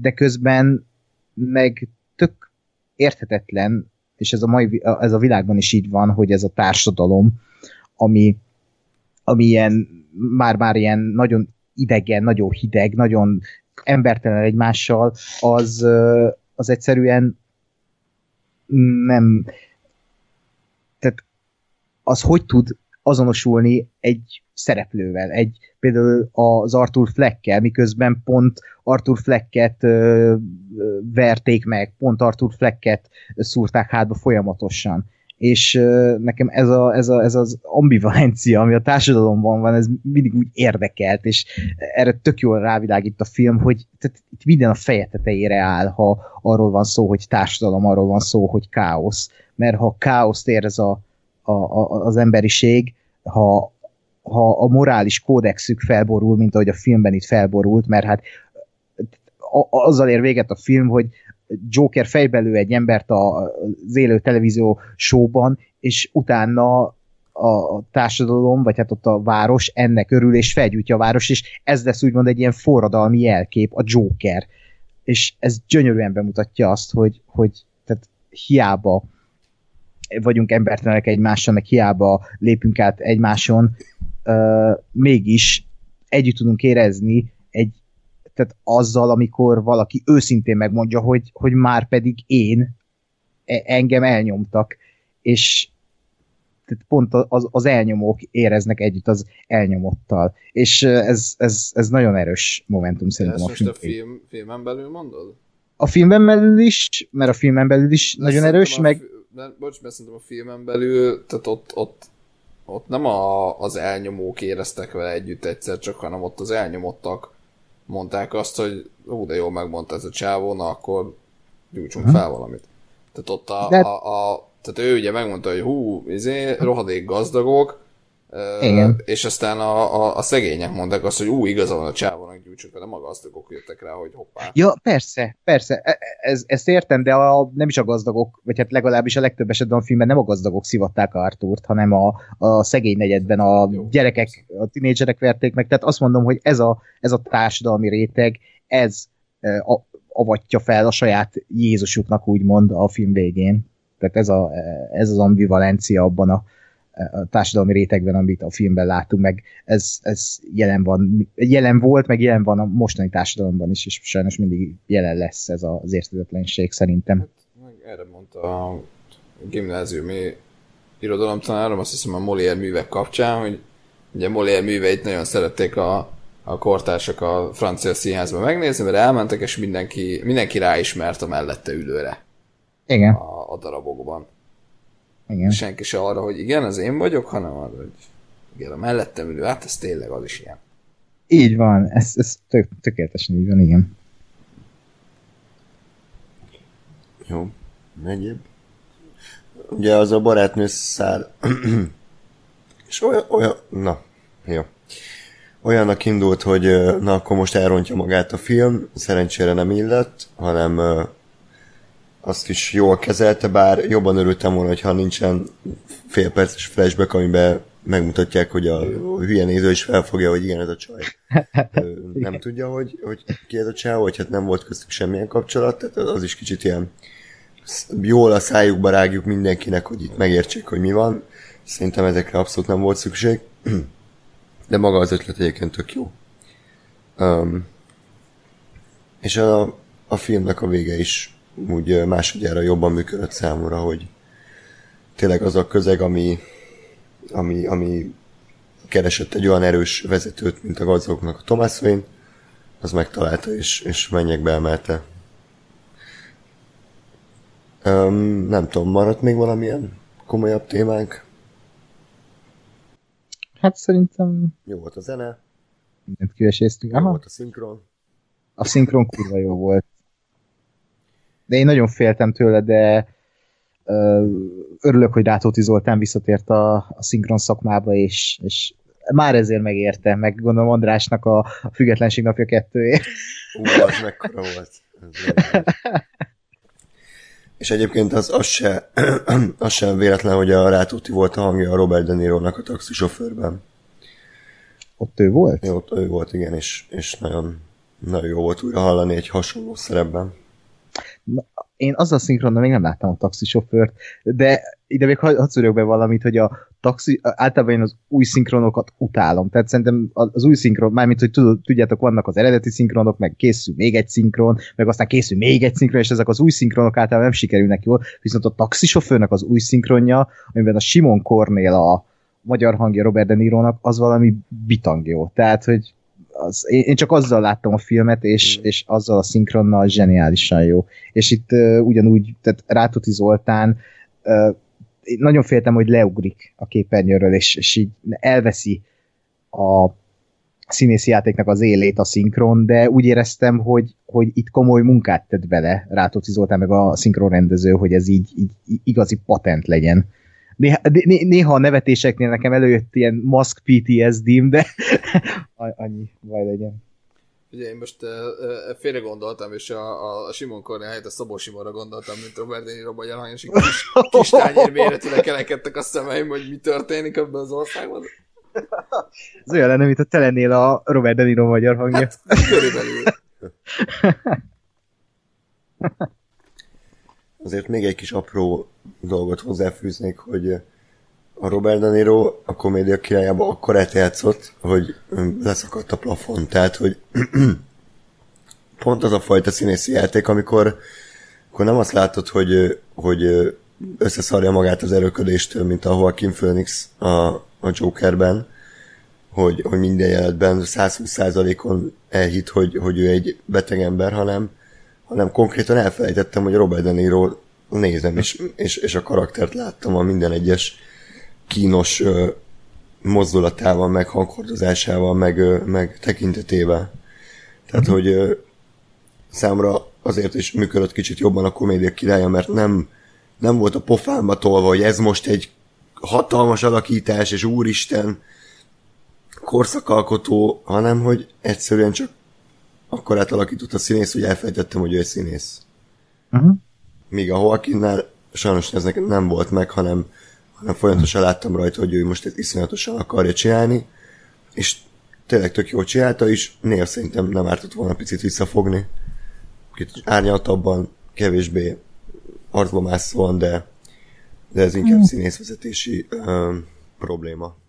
Szerintem. Hát igen, meg azért a Rapper Pumpkin meg a Arthur Fleck között van szerintem különbség. Mindkettő számomra méltó figura, de hogy Arthur Fleck főleg a film vége felé már azért eléggé szélsőséges figura lesz, és Rapper Pumpkin meg simán egy ilyen kínos, nagyon kényelmetlenül mozgó, arcodba mászó kis féreg, aki, aki, aki így, nagyon tehát soha nem kíván egy ilyen emberrel egy légtérbe tartózkodni. Arthur Fleckkel sem, vagy legalábbis a Jokerrel, de én nekem pont azt tetszett ebben, hogy, hogy így ilyen arany középútnak érződ, hogy én, Jokernél, vagy hát a Arthur Flecknél is nem Joaquin Phoenix-et láttam, hanem, hanem Arthur Flecket, és És azt bírom, hogy hallgattam mindenféle interjút, meg podcast beszélgetés Joaquin phoenix és mindig meséli, hogy, hogy így kérdezgetik tőle, hogy hogy nem őrült bele a szerepe, meg izé,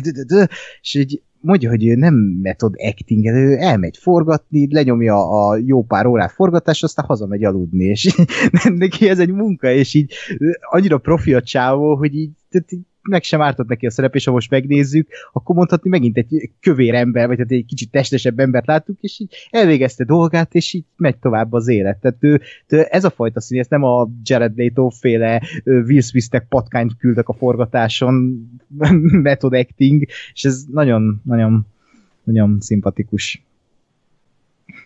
Hát, lehet így is lehet. Hát meg a másik profizmus... Az... Jared Leto-nak van több oszkárja. Hát nyilván, ja, Isten, ne is mond. na majd most, na majd most. Meg egyébként az múltkor egy tök jó sztori, hogy amikor a lépcsős táncot forgatták a Jokerben, akkor Joaquin Phoenix mesélte, hogy, hogy nagyon fura volt, mert azzal nem számoltak, hogy ablakok néznek a lépcsőkre ott fentről, és uh, tinédzserek uh, néztek az ablakon kifele, és így kiabáltak neki, hogy fuck you, Phoenix! és így kellett leforgatni a, azt a jelenetet, és ezt látjuk a filmen, ahogy próbál nem reagálni ezekre, hanem profi színészként eljátszani azt a jelenetet. Szép. Még talán egy téma maradt, amiben én nem mennék bele nagyon részletesen, mert mert ezzel akár órákat el lehet tölteni, de nagyon érdekes ugye a, a filmnek a, az európai meg az amerikai uh, fogadtatása, illetve a nézői és a kritikus fogadtatásának a, a diszonanciája mondjuk úgy. Tehát ugye IMDb 8,9 csillag, majdnem 290 ezer szavazat alapján, viszont a Metascore az csak 59 pont, Rotten Tomatoes-on a nézői vélemények szerint 90%, viszont a kritikusok szerint csak 68. Tehát valahogy azt érzem, hogy ez a, ez a nagy tömegeknek a, a pszichológiai thrillerje, de azért azért aki kicsit mondjuk mélyebb filmre vágyott, az annak inkább egy ilyen hogy mondjam, van erre egy jó szó, ami nem jut eszembe, bluff. Uh-huh. És lehet, hogy emiatt, emiatt alacsonyabb az érdekelés. Arról nem is beszélve, hogy ugye az amerikaiaknak van ez a, ez a félelme a, hát a tömeglövöldözésektől, némileg jogosan, és, és kifogásolták, hogy a film központi szerepet, sőt néha szimpatizálhatóvá tesz egy ilyen alakot, aki végül is a maga módján egy tömeg, tömeggyilkossá válik. Erről mi a véleményetek? Én azt gondolom már, szerintem ez egy hülyeség, tehát hogy aki ezt gondolja, hogy, hogy ugye nem is, nem is az a, amennyire én tudom, hogy az a probléma az amerikaiakkal, hogy egy tömeggyilkost ö, emberivé szimpati, szimpatikussá tesz, és ugye ezáltal kvázi feloldozza őt a, a, a tömeggyilkosság bűne alól. És a, akár másokat is összevezet arra, és, hogy és igen, és emiatt nincs semmi baj vele. Mert érted, azt látja, hogy jó, ez a csávó is lelőtt egy csomó embert, és ez, tudom én a végén semmi nem lett vele. Ami szerintem egy baromság, tehát hogy ez a film ez nem erről szól. Tehát szerintem aki ezt gondolja, ez nem, nem, nem érti a filmet, ez a film ez egy, ez egy nagyon csúnyán akarok fogalmazni, ez egy tammese, hogy nézd meg, itt van a csávó, ö, elnyomja a társadalom, és tömeggyilkos lesz belőle, tehát lehet, hogy oda kéne figyelni, kedves társadalom, hogy ne csináljunk tömeggyilkosokat. Ö, úgyhogy szerintem, tehát én teljesen nem értem, hogy, hogy, hogy ez, a, ez az egész őrület, ez honnan jön, vagy ez miért, miért érti így a filmet, aki így érti. Nem tudom. Szerintem egyáltalán nem erről van szó. Igen, meg ez nagyon, tehát számon kérni általában egy filmtől a felelősségvállást, ez mindig egy kicsit olyan, tehát ilyen mese. Tehát hogy lehet számon kérni a művészeten a felelősségvállalást. Én, én ezt sose tudtam, és ugye vannak filmek, amik, amiket azért néha meg is buktatnak, és, és így utálattárgyával tesznek, mint például a, a Bruce Willis film, vagy hát az Eli Roth Bruce Willis kooperáció, ami a, mi volt az a remake, a Death Wish? az de, Death Wish, hogy az, az, hogy élteti a Trump érát, de, de, de, tehát, hogy így a fegyvertartást, a, ezt, a, ezt az igazságszolgáltatást, hogy polgárok ragadjanak fegyvert és gyilkolászanak rossz embereket, nyilván ezt lehet rosszul, tehát nem láttam azt a filmet, lehet, hogy rosszul csinálja, de a Jokerben meg pont, amit a Gáspár is elmondott, hogy ez, egy, ez pont azt mutatja be, hogy hogyan ne viselkedjünk embertársainkkal, hogyan, tehát mi lesz, ha egy ilyen történik, mi, tehát, tehát ha ezt kivették volna a filmből, akkor nem Joker lenne. Egy Joker filmtől az emberek mit vártak, ha nem ezt. És például ennyi erővel egy halálos, iram, halálos iramban régebben kiszokták írni a DVD, meg azt hiszem minden résznek a végén, mostában már nem, de hogy kiszokták írni, hogy, hogy, azért, hogy a filmben látott jeleteket kaszkadőrök végezték el, biztosított forgatási helyszínen, de, de, de, és e, e, ha ezt ki kell írni a, az embereknek, akkor én nem csodálkozom. tehát, Jó, hát akkor nem... egy, tehát Vin Diesel is akkor egy fasz, hogy ilyen filmeket csinál, mert hát, hogy veszélybe sodorja a, családanyákat, akik vezetnek a főúton, és hát megteremti ezeket az idióta igazi Dom Torettókat, akik majd 170-nel száguldoznak a, a Marci bácsi traktora mellett. Hát, basszus, hát de ez nagyon nehéz téma, és tehát az amerikai jogosan tartanak az ilyen filmektől, csak ott nem a filmekbe kéne keresni, meg nem a videójátékokba kéne keresni a hibát, és nem azt teszi erőszakossá az embereket, hanem a kibaszott törvényeiket kéne megreformálni, és ne legyen fegyvert tartani minden köcsögnek, és akkor nem lenne ilyen gond Amerikában, és nem lenne ennyi tömegmészállás. Úgyhogy eh, nyilván mindig a, arra kell terelni a figyelmet, ami, amit lehet ö, úgymond kiiktatni, mint egy filmet, ö, oké, okay, legyen, de sosem a filmek tehetnek, sosem egy alkotás tehet arról, hogy, hogy szar a világ. Nem, de azért egy tendencia befolyásolhat. Hát uh, Jó, nem de... tudom most, nem, nem, nem, nem tudom konkrétumot mondani, de ugye emlékszem, hogy amióta kitiltották a, a filmekből a dohányzást, szóta rohamosan csökkent például a, Főleg a, a dohányosok száma. Tehát, hogy azért a, a, a mainstream kultúra, ami megjelenik előtted, azzal egyetemben, hogy nem tudom, hogy ott hogy van, Magyarországon egészen biztosan egyre kevesebb a szülő-gyermek interakció. Hát valahonnan levesszük a kulturális mintákat, hát hogyha más nem, onnan, amit nézünk. És hogyha Jó, onnan azt a kulturális mintát látjuk, akkor az lesz. Jó, csak ez megenő, hogy tehát egyrészt nyilván lehet, tehát az, az tény, hogy befolyásolnak a, a, a kulturális termékek is, meg amit ott látsz, de, de akkor is tehát az, a, az alapvető probléma az nem ott van, és én el is azt mondom, hogy jó, tehát ahol nem indokolt, meg csak úgy ne cigizzenek, mert érted, ha, ha nem számít, akkor vegyük ki, rossz példát nem mutassuk, ne lássuk, oké. Okay. De, de ha látod, akkor se azért, vagy nem mindenki azért szokik rá a cigire, mert látta a filmben, biztos van ilyen kettő, a nem tudom én, 1600-ból, a, a többi meg azért, mert a, a haverja azt mondta neki, a szülei dohányoznak, nem kapott, nem tudom én, felvilágosítási szintről adott időt, és meg fogsz dögölni. Tehát, hogy érted, millió egy oka van a, a, a, a dohányzásnak, szintén erre is azt gondolom, hogy, hogy a, a dohányzás is meg lehet akadályozni, vagy meg lehetne ö, mondjuk kurva drágával lehet tenni a cigit, ö, lehet rátenni 300-szor ennyi adót, mit tudom én, tehát hogy Érted, ezek olyan problémák, amik léteznek, lehetne tenni ellene, csak ilyen olyan okokból általában azért, mert pénzt hoz nem tesznek, hanem inkább egyébként- mondják, hogy jó, akkor ne legyen a filmekben dohányzás, akkor majd kevesebben dohányzás. Én félre ne érts, én, ve- én veletek vagyok, csak így mondtam. De, de ami, ami nekem nagyobb szívfájdalmam, és hát mondjuk úgy, hogy van tervben ilyen jellegű projekt is, hogy a, ahogy például a szerelmet ábrázolják a filmekben, hát az szerintem nagyobb probléma. Én azt tapasztalom, hogy ezen a téren azért lehetne, lehetne hova fejlődni mert ez egy olyan terület, ami az emberi életet jó esetben hát szinte mindenkinél érinti. Na de hát erről azért szerintem kevesebb a, a, a diskurzus, ugye egymás között, és nagyon-nagyon-nagyon sok olyan, olyan beszélgetésbe vettem már részt, hogy hát én jó magam nem, nem mondanám magam nagyon tapasztaltnak ezen a téren, de hát hát hogy mondjam, azért találkoztam haj, hajmeresztő, vagy találtam magam hajmeresztő beszélgetésekben ilyen téren. Úgyhogy hát az, az semmiképpen nem segít, hogy, hogy nem, nem emelik a lécet ezek a kulturális termékek. Jó, figyelj, most belementünk nagyon messzire vezet az, hogy eszképizmus, meg most azt akarom nézni, ami az életem, vagy azt akarom nézni, ami nem az életem, mert akkor kiszabadulok az életemből.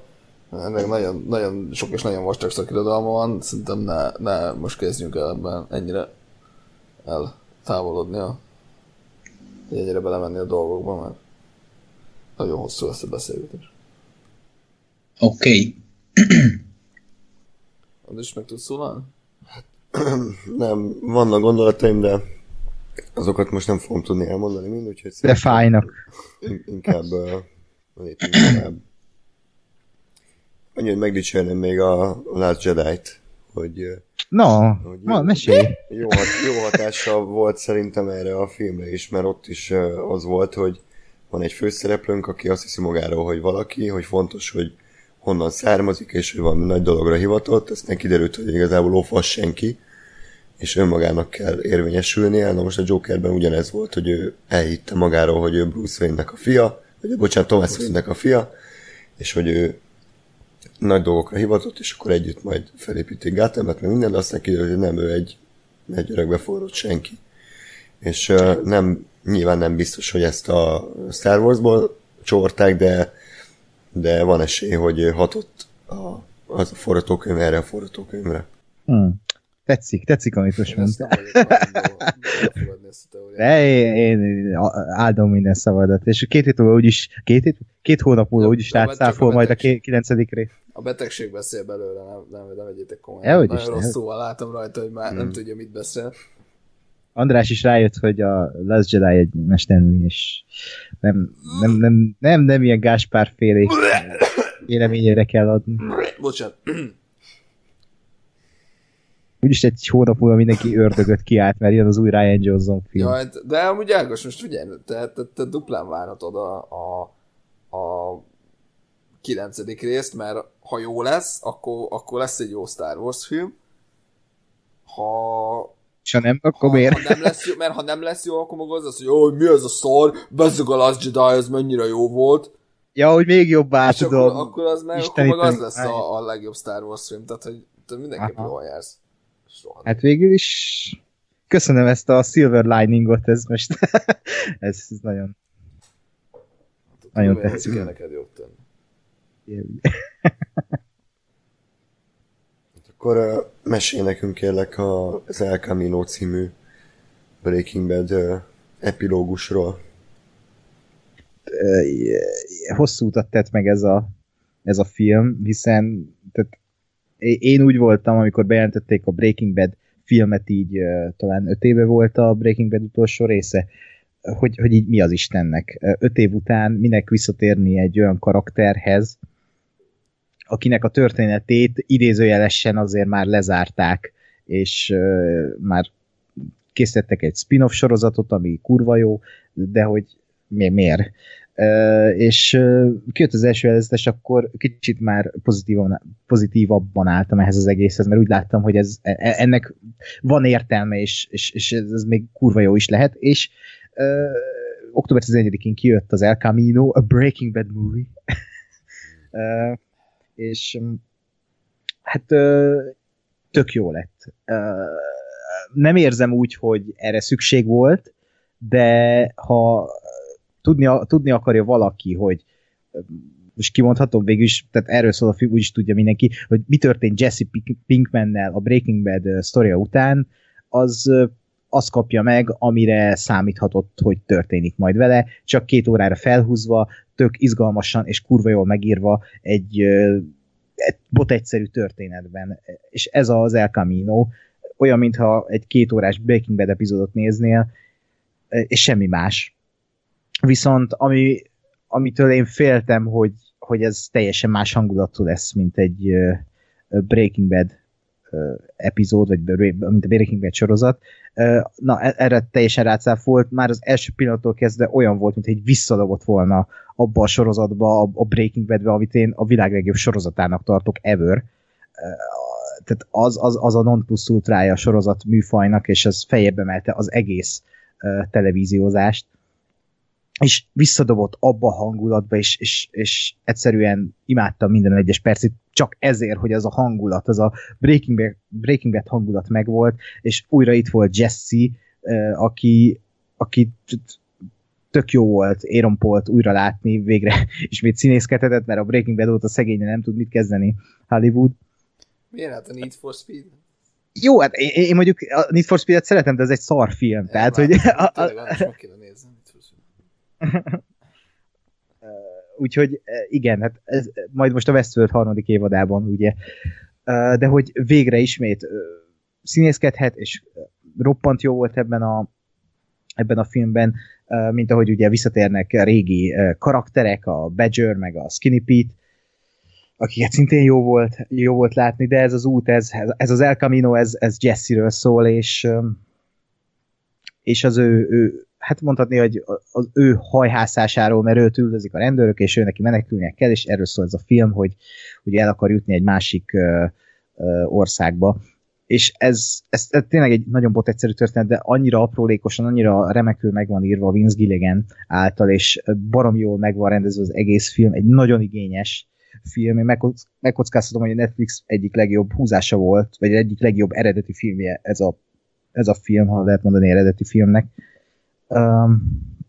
És tehát, tehát, aki szereti a Breaking Bad-et, az, az nyugodtan nézze meg. Én kicsit úgy voltam ezzel, mint a, amikor a Last of Us DLC-vel nem akartam játszani, és akkor András azt mondta, hogy hát, hát az, az, az annyira jó, hogy ki kell próbálni, és uh, kivittem, és azt mondtam, hogy bazd meg, ez, ez zseniális, hogy ez, ez úgy adott hozzá a történetet, hogy nem lett volna szükség, de hogy elmélyítette azokat a, kar- vagy igen, az, azokat a karaktereket, vagy azt a karaktert elit, hogy, hogy mi is történt annak idején vele. Na ez is olyan volt, hogy így nem lett volna szükség rá, de azzal, hogy láttam, elmélyítette uh, Jesse karakterét, és azt, hogy amit történt vele az ötödik évadban, mert uh, hát a film fele körülbelül flashbackekből áll, hogy mi történt vele ott a náciknál. Uh, és, és ez tetszett, hogy egy teljesen más, vagy hát egy mélyebb képet kaptam ugyanarról a történetről, de se nem rosszabbat, se nem jobbat, hanem ugyanolyat. És ez, ez, ez, ez hatalmas trúvája, hogy ez a Vince Gilligan ezt tényleg nem tud elvenni a saját univerzumából, csak hozzáadni, még ha azt is mondja rá az ember, hogy felesleges. Tehát, tehát aki esetleg óckodik ettől a filmtől, mint ahogy ti is, ö, szerintem mindenképp nézzétek meg, mert, mert, mert egy DLC viszont abból a legjobb, és csak hozzá tud adni az egész Breaking Bad világhoz, ha az ember azt, azt szereti, és újra vissza akar kerülni abba, abba a vibe-ba. Úgyhogy mindenki, mindenki. Megmondom őszintén, nem óckodom magától a filmtől, csak olyan szinten nem emlékszem a Breaking Badre, hogy mi történt, meg kivel mi lett, hogy, hogy gyakorlatilag az egész Breaking Bad-et újra kéne nézni azért, hogy ezt az egy filmet megnézhessem, úgyhogy... De van a Netflixben az, hogy ilyenkor recap... Ja, egy szarpoén. Elég, ha csak újra nézed a Twilight negyedik részét, amiben volt ugye Breaking Bad, amikor ugye összetörik az ágyat a szex közben. Ó, bazd meg! És, és tényleg, tehát, hogy, hogy a, a, a hátralévő limitált mennyiségű mondatokból, amiket ki tudsz préselni, bazd meg úgy, hogy nincs a hangot, ezt kellett kimondani. Igen. És ez is fel volt írva, Gáspár? Ah, nem, nem, ez, szerintem ez impro ez volt. impro volt, igen. Uff, uh, Joaquin Felixet itt ah, megszégyenik. Meg. Na jó, menjünk tovább, mert... De már nem tudom, mit akartam mondani. Ja, hogy, ja, hogy van egy uh, ilyen 5-6 perces recap a, az El Camino előtt. Tehát a Netflixben ez a jó, hogy így néha össze megcsinál egy recapet, és akkor e, én is nagyon régen láttam, de hogy ott végre így összeáll, tudod, hogy mi, mi történt, hogy jut, tehát az csak Jesse-ről szól, hogy hogyan jutott Jesse oda, ahol most van, és így epizódról epizódra összevágva megmutatják, és, és visszadob abba a világba, és ott vagy, és, és emlékszem mindenre, tehát ez tök jól megcsinálta szerintem a Netflix. Na, nem mondom, hogy meg fogom nézni, de legalább most már tudom, hogy van egy ilyen, ami egy legalább hmm egy mankó. megfontolásra ad okot. Uh-huh. És... És ha már uh, Breaking Bad, akkor Breaking News. Megvan, hogy a Batmanben ki lesz macskanő. Zoe Kravitz. Zoe Kravitz. Ez a Pattinsonos Batman? Igen. Okay. Tök király. Ez, ez, ez egy korrekt választás szerintem. Ahogy felháborodik az a Twitter, hogy fekete, fekete. Hát de volt már. Fekete macska. És milyen jó volt, ugye? Hát. Sharon Stone-nal. Mm. Igen, ő volt a főgonosz. Nem emlékszel, és a... Ja, tényleg, és nem arról szólt, hogy arcápoló krém, igen, már akart a világot elpusztítani. Igen, igen, igen, igen. Jó, hát akkor átadom a szót, beszéljék kérlek a Boszorkány című filmről, amiért, amit valamiért te kérted, hogy nézzük meg. Igen, mert néha rám törnek ilyen hülyeségek, hogy meg kéne nézni egy-két ilyen, ilyen olyan horrorfilmet, amire azt hallottam, hogy valami miatt más, vagy valami miatt érdekes. Uh, és aztán ezeket általában nem merem, nem szeretem egyedül megnézni, és akkor szólok, hogy nézzük már meg, mert amúgy érdekel, csak nem akarom egyedül megnézni. Mert fosok tőle. És, és bár volt a szobában exit tábla, amit nézhettél, hogyha fostál? Nem, ezt így, tehát, hogy igen, ez volt az, a, a, az elsődleges probléma, hogy így néztem körül, hogy jó, jó, de hogy akkor én tulajdonképpen most itt fogok nézni, és az, hogy az, abban a pozícióban, ami a tévéhez képest így tudnék nézni ehhez, ott van egyébként a falba egy, egy szög vagy valami, de hogy nincs se valakasztó semmi. Úgyhogy ez egy, ez egy uh, problémás szituáció volt, de de aztán megmenekítette a filmet azt, hogy ez egyébként annyira szerintem nem fosatós. Vagy, uh-huh. hát, Inkább lelkileg, nem? Igen, tehát hogy igazából egyáltalán nem az. Ö, és, ö, és így tök jó, tök jó ö, kis filmet láttam, meg meglepett az, hogy nem egy, nem egy ilyen ö, ténylegesen horror darabról beszélünk, hanem ugye egy, mikor is játszódik? 10 16. század hogy így egyik századbeli gyakorlatilag inkább arról szól, hogy a, a, a vallás az, az mennyire nem tudom, meg tudja fogni az ember gondolkodását, és, hmm. és mennyire ilyen csőlátása lesz tőle a, az embereknek. 1630. 1630, köszönöm, 17. század. Tehát, hogy mennyire, mennyire be tud szűkülni az embernek a gondolkodás módja azáltal, hogy mondjuk azt mondja, hogy csak a vallás, és minden a, minden a körül van, hogy most akkor itt nekünk milyen rossz. Ö, és egyébként pont emiatt, ez egyébként spoileres lesz majd a dolog, mindjárt, Ö, pont emiatt én, én, én azt Köszi Ákos. pont emiatt én azt uh, ugye eszembe jutott, mit akartam csak itt trollkodnak közben a Skype-on. Igen, tehát pont emiatt, hogy, hogy erről a vallásügybe, vagy a vallás miatti beszűkültség uh, tematikája körül forgott a film, én nagyon sokáig uh, nem igazán láttam és, és éreztem azt, hogy ennek a, ennek a természet fölötti vonalnak lesz vagy, vagy mi, mi létjogosultsága van. Ugye ez azért nekem elég sokszor előre szokott jönni ilyen természetfeletti horrorfilmeknél, hogy jó-jó, csak mi értelme van annak, hogy ott van ez a démon szellem akármi, nekem sokkal ijesztőbb és sokkal nyomasztóbb az, amikor csak emberek vannak, és, és ugye a továbbra is kedvenc thrillerem, amit egyszer láttam nagyon régen, az Eden Lake, ami ugye semmi másról nem szól, mint hogy emberek. És, és szerintem a legnyomasztóbb és, és legdurvább ilyen lelki thriller az, hogy ülsz, és, és tudod, hogy te se tudnál semmit csinálni abban a helyzetben. És, és nem kell hozzá szörny, meg nem jön át a falon, meg nem kell alakváltó, bohóc, démon, mit tudom, nem kell hozzá öt négyzser. Vagy nem tudom, gyerek, vagy most tudom, tehát hogy, hogy, hogy ennyi. És, és itt, is, itt is így voltam vele, hogy jó, jó, csak szerintem az sokkal érdekesebb, hogy az apa az a, a nem tudom, 10 centinél nem lát messze annyira vallásos, és, és azért nem tud normálisan gondolkodni, és csak, csak emiatt ö, megy tönkre a család, hogy gyakorlatilag egymásra mutogatnak, hogy hú, te vagy a boszorkány, te vagy a boszorkány, te vagy a boszorkány, ezért milyen rossz nekünk. Ö, de aztán a vége, az, az, meg, az meg szerencsére helyére teszi ezt az egészet, mert ugye nekem azáltal, hogy hogy já, kiderül, hogy tényleg a kecske, a Black Philip, az tényleg a, a, az ördög, és, ö, és tényleg a kislány ugye a végére boszorkány lesz, gyakorlatilag kizárólag azért, mert annyit mondták neki, hogy te vagy a boszorkány, te vagy a boszorkány, te vagy a boszorkány, ugye végére tényleg ő lett a boszorkány, hogy ez a, ez a motivum meg nekem annyira, annyira rendben volt, és annyira helyére tette ezt az egész természet fölötti vonalat, hogy, ö, hogy abszolút egy, egy, egy tök jó film élményt adott a, a végére. Úgyhogy, uh-huh. úgyhogy ajánlom. Meg nagyon, nagyon jó a, a szövege, tehát ezt, aki szinkronan mellé nézni, az azonnal lője le magát.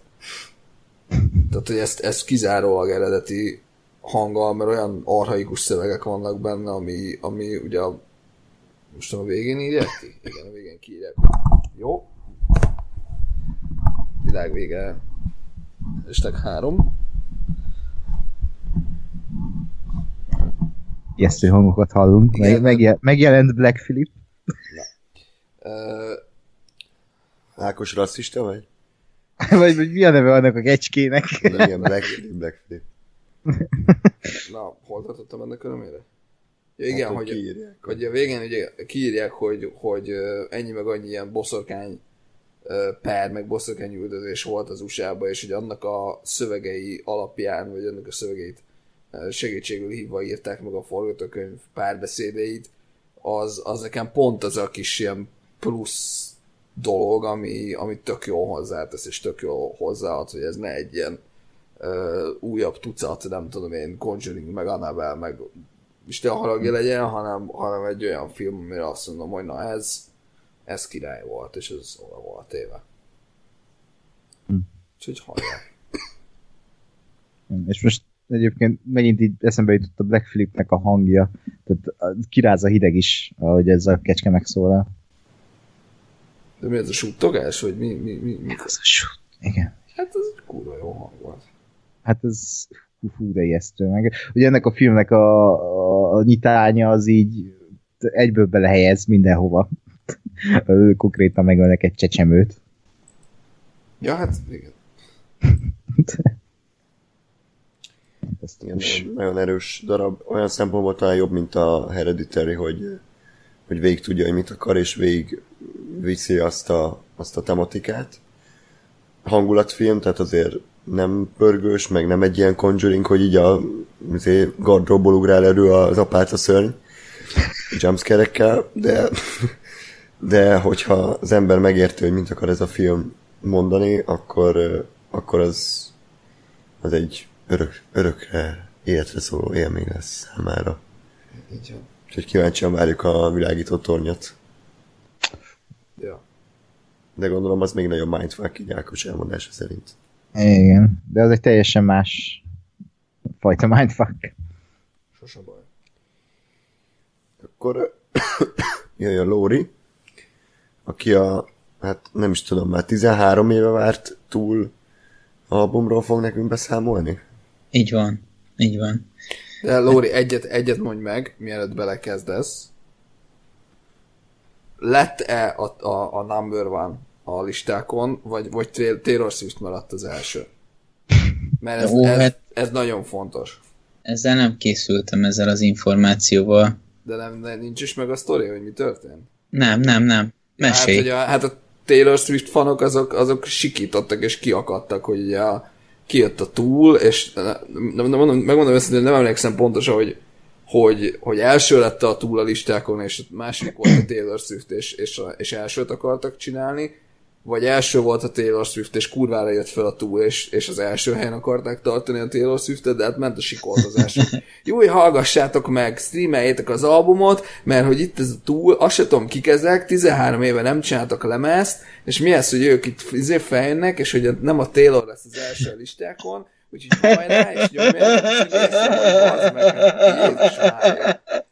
Istenem, az emberi sötétség Ja, mindig ja, ja, igen, és akkor, hogy, hogy úristen, hát 10 perces számaik vannak, hát mi ez már, és jó, és ez is bazd meg, úristen.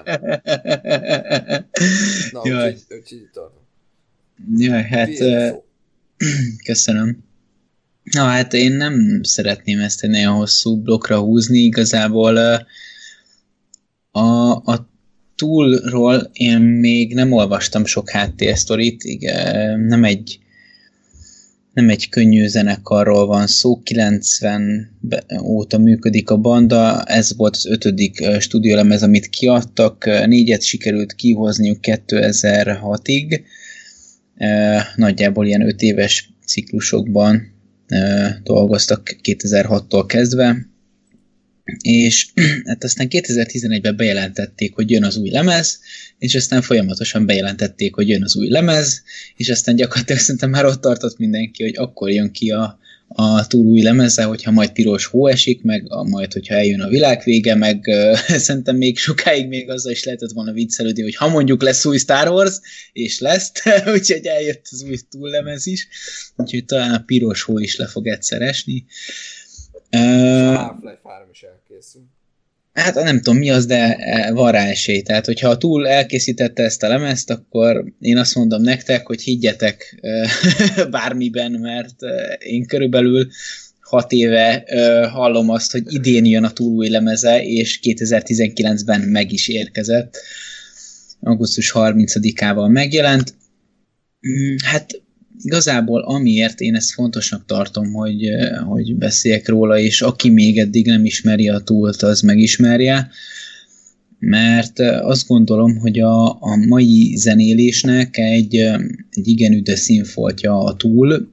Mm, hát én magam úgy, úgy jellemezném a, a zenekart, hogy én, én érzek két erősen befolyásoló tényezőt a, az ő az őket fiatalkorukban megfogó bandák között. Az egyik szerintem a Led Zeppelin, a másik meg szerintem a King Crimson. És, és ezek, ezek, ezeknek a bandáknak, meg hát nyilván más egyéb dolgoknak is a hatásait nagyon jól lehet érezni a, az ő zenéjükben. Ez nem egy könnyű zene, főleg az utolsó lemez nem sikerült könnyűre, azért az azt megelőző lemezeken bőven akadnak olyan dalok, amik elmennek ilyen rock per metal kategóriában, ilyen jó, ez egy érdekes, kicsit összetettebb dal, de, de azért még értelmezhető, Na az utolsó lemez az már nem könnyen értelmezhető, ellenben szerintem baromi jó. Úgyhogy hát őszintén szóval bajba vagyok azzal, hogy ez most mennyire egy lemezajánló, vagy, vagy, vagy, vagy zenekarajánló, vagy bármi. Igazából csak szeretném arra, hogy tudjatok, hogy létezik ez a banda. és hát így röviden a saját, egy pár mondatban a saját élményeimet a, az album kapcsán elmondanám. Nagy, kétféle kiadása van a lemeznek, az egyik a, a itt így írja a Wikipedia, hogy physical version, a másik digital version, és hát annyiban különbözteti meg a kettő egymást, hogy hogy annyiban különböznek egymástól, hogy a, a digitális verzióban vannak ilyen odahányt, ilyen instrumentális baromságok, ami egyébként jellemzi a, a zenekart, főleg a, a 10,000 Days-en, az ezt megelőző lemezen vannak ilyen instrumentális átkötések, nem túl sok jelentősége van, maximum ilyen hangulati felvezetésnek lehet jó, itt szerintem annyira nem is sikerültek jól, úgyhogy szerintem ezt a részt hagyjuk is gyakorlatilag hát hét dalt, inkább mondjuk hat dalnak dobtak össze erre a lemezre 13 év alatt, de hát ez a, ez a hét dal, ez kitesz gyakorlatilag majdnem 80 percet, tehát nem alacsony játékidővel dolgozunk. Amit szerintem mindenképpen érdemes lenne meghallgatnotok, az az első, az a Numa című szám, amit Pneumának írnak, hát szerintem ezzel kezdjétek, ez még a, szerintem a leghallgató barátibb dal a lemezről, a maga egyébként majdnem 12 percével. Ez szerintem még ez, ez hasonlít felépítésében és jellegében egy, egy klasszikus dalra, hogy felismerhetünk benne olyat, hogy verze, refrén, közé, közép rész, refrén, tehát hogy egy ilyen viszonylag klasszikusabb felépítése van, nyilván elnyújtva, és, és hát egy elég érdekes atmoszférája van a dalnak, mindenképpen jellemző az albumra, hogy hát ez egy kicsit öreguras lett, hát ne számítsatok nagyon gyors tételekre, maximum az utol, záró dal a Tempest sikerült egy kicsit tempósabbra, mert a többi az elég, elég középtempó vagy alatta az, amit, az, amit számíthattok. Ami számomra még igen megkapó, és, és tudnám ajánlani, az a Discanding című dal. Itt én abszolút érzem a, az, azt a vonalat, amit, amit átörökítettek a Led Zeppelin-től egy, egy gyönyörű uh, pszichedelik, pszichedelikus hangulatú dal, aki ismeri a Led a No Quartert, az, az szerintem a, a, ennek a dalnak a hallattán meg fogja érteni, hogy miért gondolom, hogy a Led Zeppelin igenis befolyásolta őket. Illetve még a, a korábban említett Tempest című dal, tehát ez, ez a leghosszabb tétel a lemezről, ez 15-43 másod, 15 perc 43 másodperces játékidővel bír, Hát én még ezt ajánlanám annak, akinek van mája ennek nekiugrani. Ez egy, ez egy ötletbörze. És még azon rögtem, olvastam a kommenteket a, a dal alatt, ott ilyen, volt egy ilyen fiktív párbeszéd, hogy így kitalálják, hogy így hogy, ír, hogy íródott a dal, és akkor így fiktív párbeszéd, hogy a, a banda többi tagja, Edem, hány riffet tegyünk bele ebbe a dalba? Edem válasza, igen. Úgyhogy a középrész kb. arról szól, hogy az Edem, Edem Jones az hát er, eszméletlen mennyiségű ilyen riffet pakol egymásra, kvázi ilyen szólószerűen, de, de ne, közel sem a klasszikus gitárszólók jellegét megidézve, hanem, hanem gyakorlatilag egy ilyen, egy ilyen folyam keletkezik, amit egyébként nagyon szeretek a zenékben, hogyha ez létrejön, amikor valahogy így következik egyik dologból a másik, és egyszerűen csak nem érted, hogy hogy tartunk itt, pedig közel sem itt tartottunk fél percet, de úgy mégis úgy logikus vagy, vagy úgy azt érzem, hogy ez következett abból, ami előtte volt. Egy elég érdekes élmény. Semmiképpen sem fogja valószínűleg adni magát első hallgatásra, nekem egyik sem adta de érdemes egy kicsit elmérni benne és adni neki egy-két hallgatást, mert ezek, ezek nem két perc alatt íródott dalok, ami, ami, ami fontos extra benne, hogy rengeteget eddig is használtak elég érdekes zenei megoldásokat, hát itt aztán végképp a mélyére mentek. Nem, nem kifejezetten használ, tehát nem sűrűn használják a 4 4 ütemmutatót, amit ugye általában megszokhattunk, hanem igen elő, erősen használják az eltérő ütemmutatókat, és, és elég erősen jellemző az, hogy érdekes ritmikai játékokba bonyolódnak, ahol eddig az volt, hogy egymást kiegészítve egy vagy két hangszer játszott, hát most elkezdték azt a játékot is, hogy egymáshoz képest játszanak érdekes ritmikai játékokat, és ezt egyre, egyre jobban a korábbi lemezekhez képest egyre jobban elkezdték megvalósítani ezen a lemezen. Úgyhogy én, én azt mondom, hogy aki, aki szereti a nem annyira szokványos zenéket, mindenképpen adjon egy lehetőséget ennek a lemeznek. Hát ez szerintem nem lesz olyan, mint amilyet eddig ismertetek, vagy hallottatok, úgyhogy hajrá! Köszönjük szépen, köszönjük szépen, ismét András szól hozzátok az én hangomon. De próbálom felidézni, hogy miket szokott ilyenkor mondani. Ez valószínűleg mérsékelt százalékos sikerrel fog megvalósulni. Ennyi volt az adásunk ezúttal. Ha bármi észrevételetek, gondolatotok, kérdésetek egyéb támad, azt a videó alatti YouTube kommentekben tudjátok a legegyszerűbben megtenni vagy e-mailt írhatok nekünk a tunap314 kukac gmail.com címre, megtalálhatók vagyunk ugye Facebookon, facebook.com per radiotunaup, és Twitteren az etradiotunaup címem. Ákost pedig megtaláljátok. Ajaj, az et Lenox. et, et Lenox Sasaki. Köszönöm szépen. Na, Végre nem nekem kellett kimondanom. Mindig számíthatsz rám, Ákos. Káspár meg lebuktat itt a szülővároson. mert még eddig egyszer sem volt róla szó. Nem, nem, senki nem, nem tudja. Okay. Mindenki azt hiszi, hogy nemes kócsol lakó. a csodás Budapesten. Ez nagyon beakadt neked. Ez nagyon. Na, ö, és ugye a, a továbbra is ajánljuk figyelmetekbe a, a, a Patreon oldalunkat, patreon.com per radiotunaup, ahol a különböző csodás tírekbe csodás dolgokat kaphatok tőlünk. A következő adásra most nagy erőkkel ö, készülünk. Ö, mi már sejtjük, hogy mi lesz, de nem mondjuk ki, mert akkor biztos, hogy nem. lesz.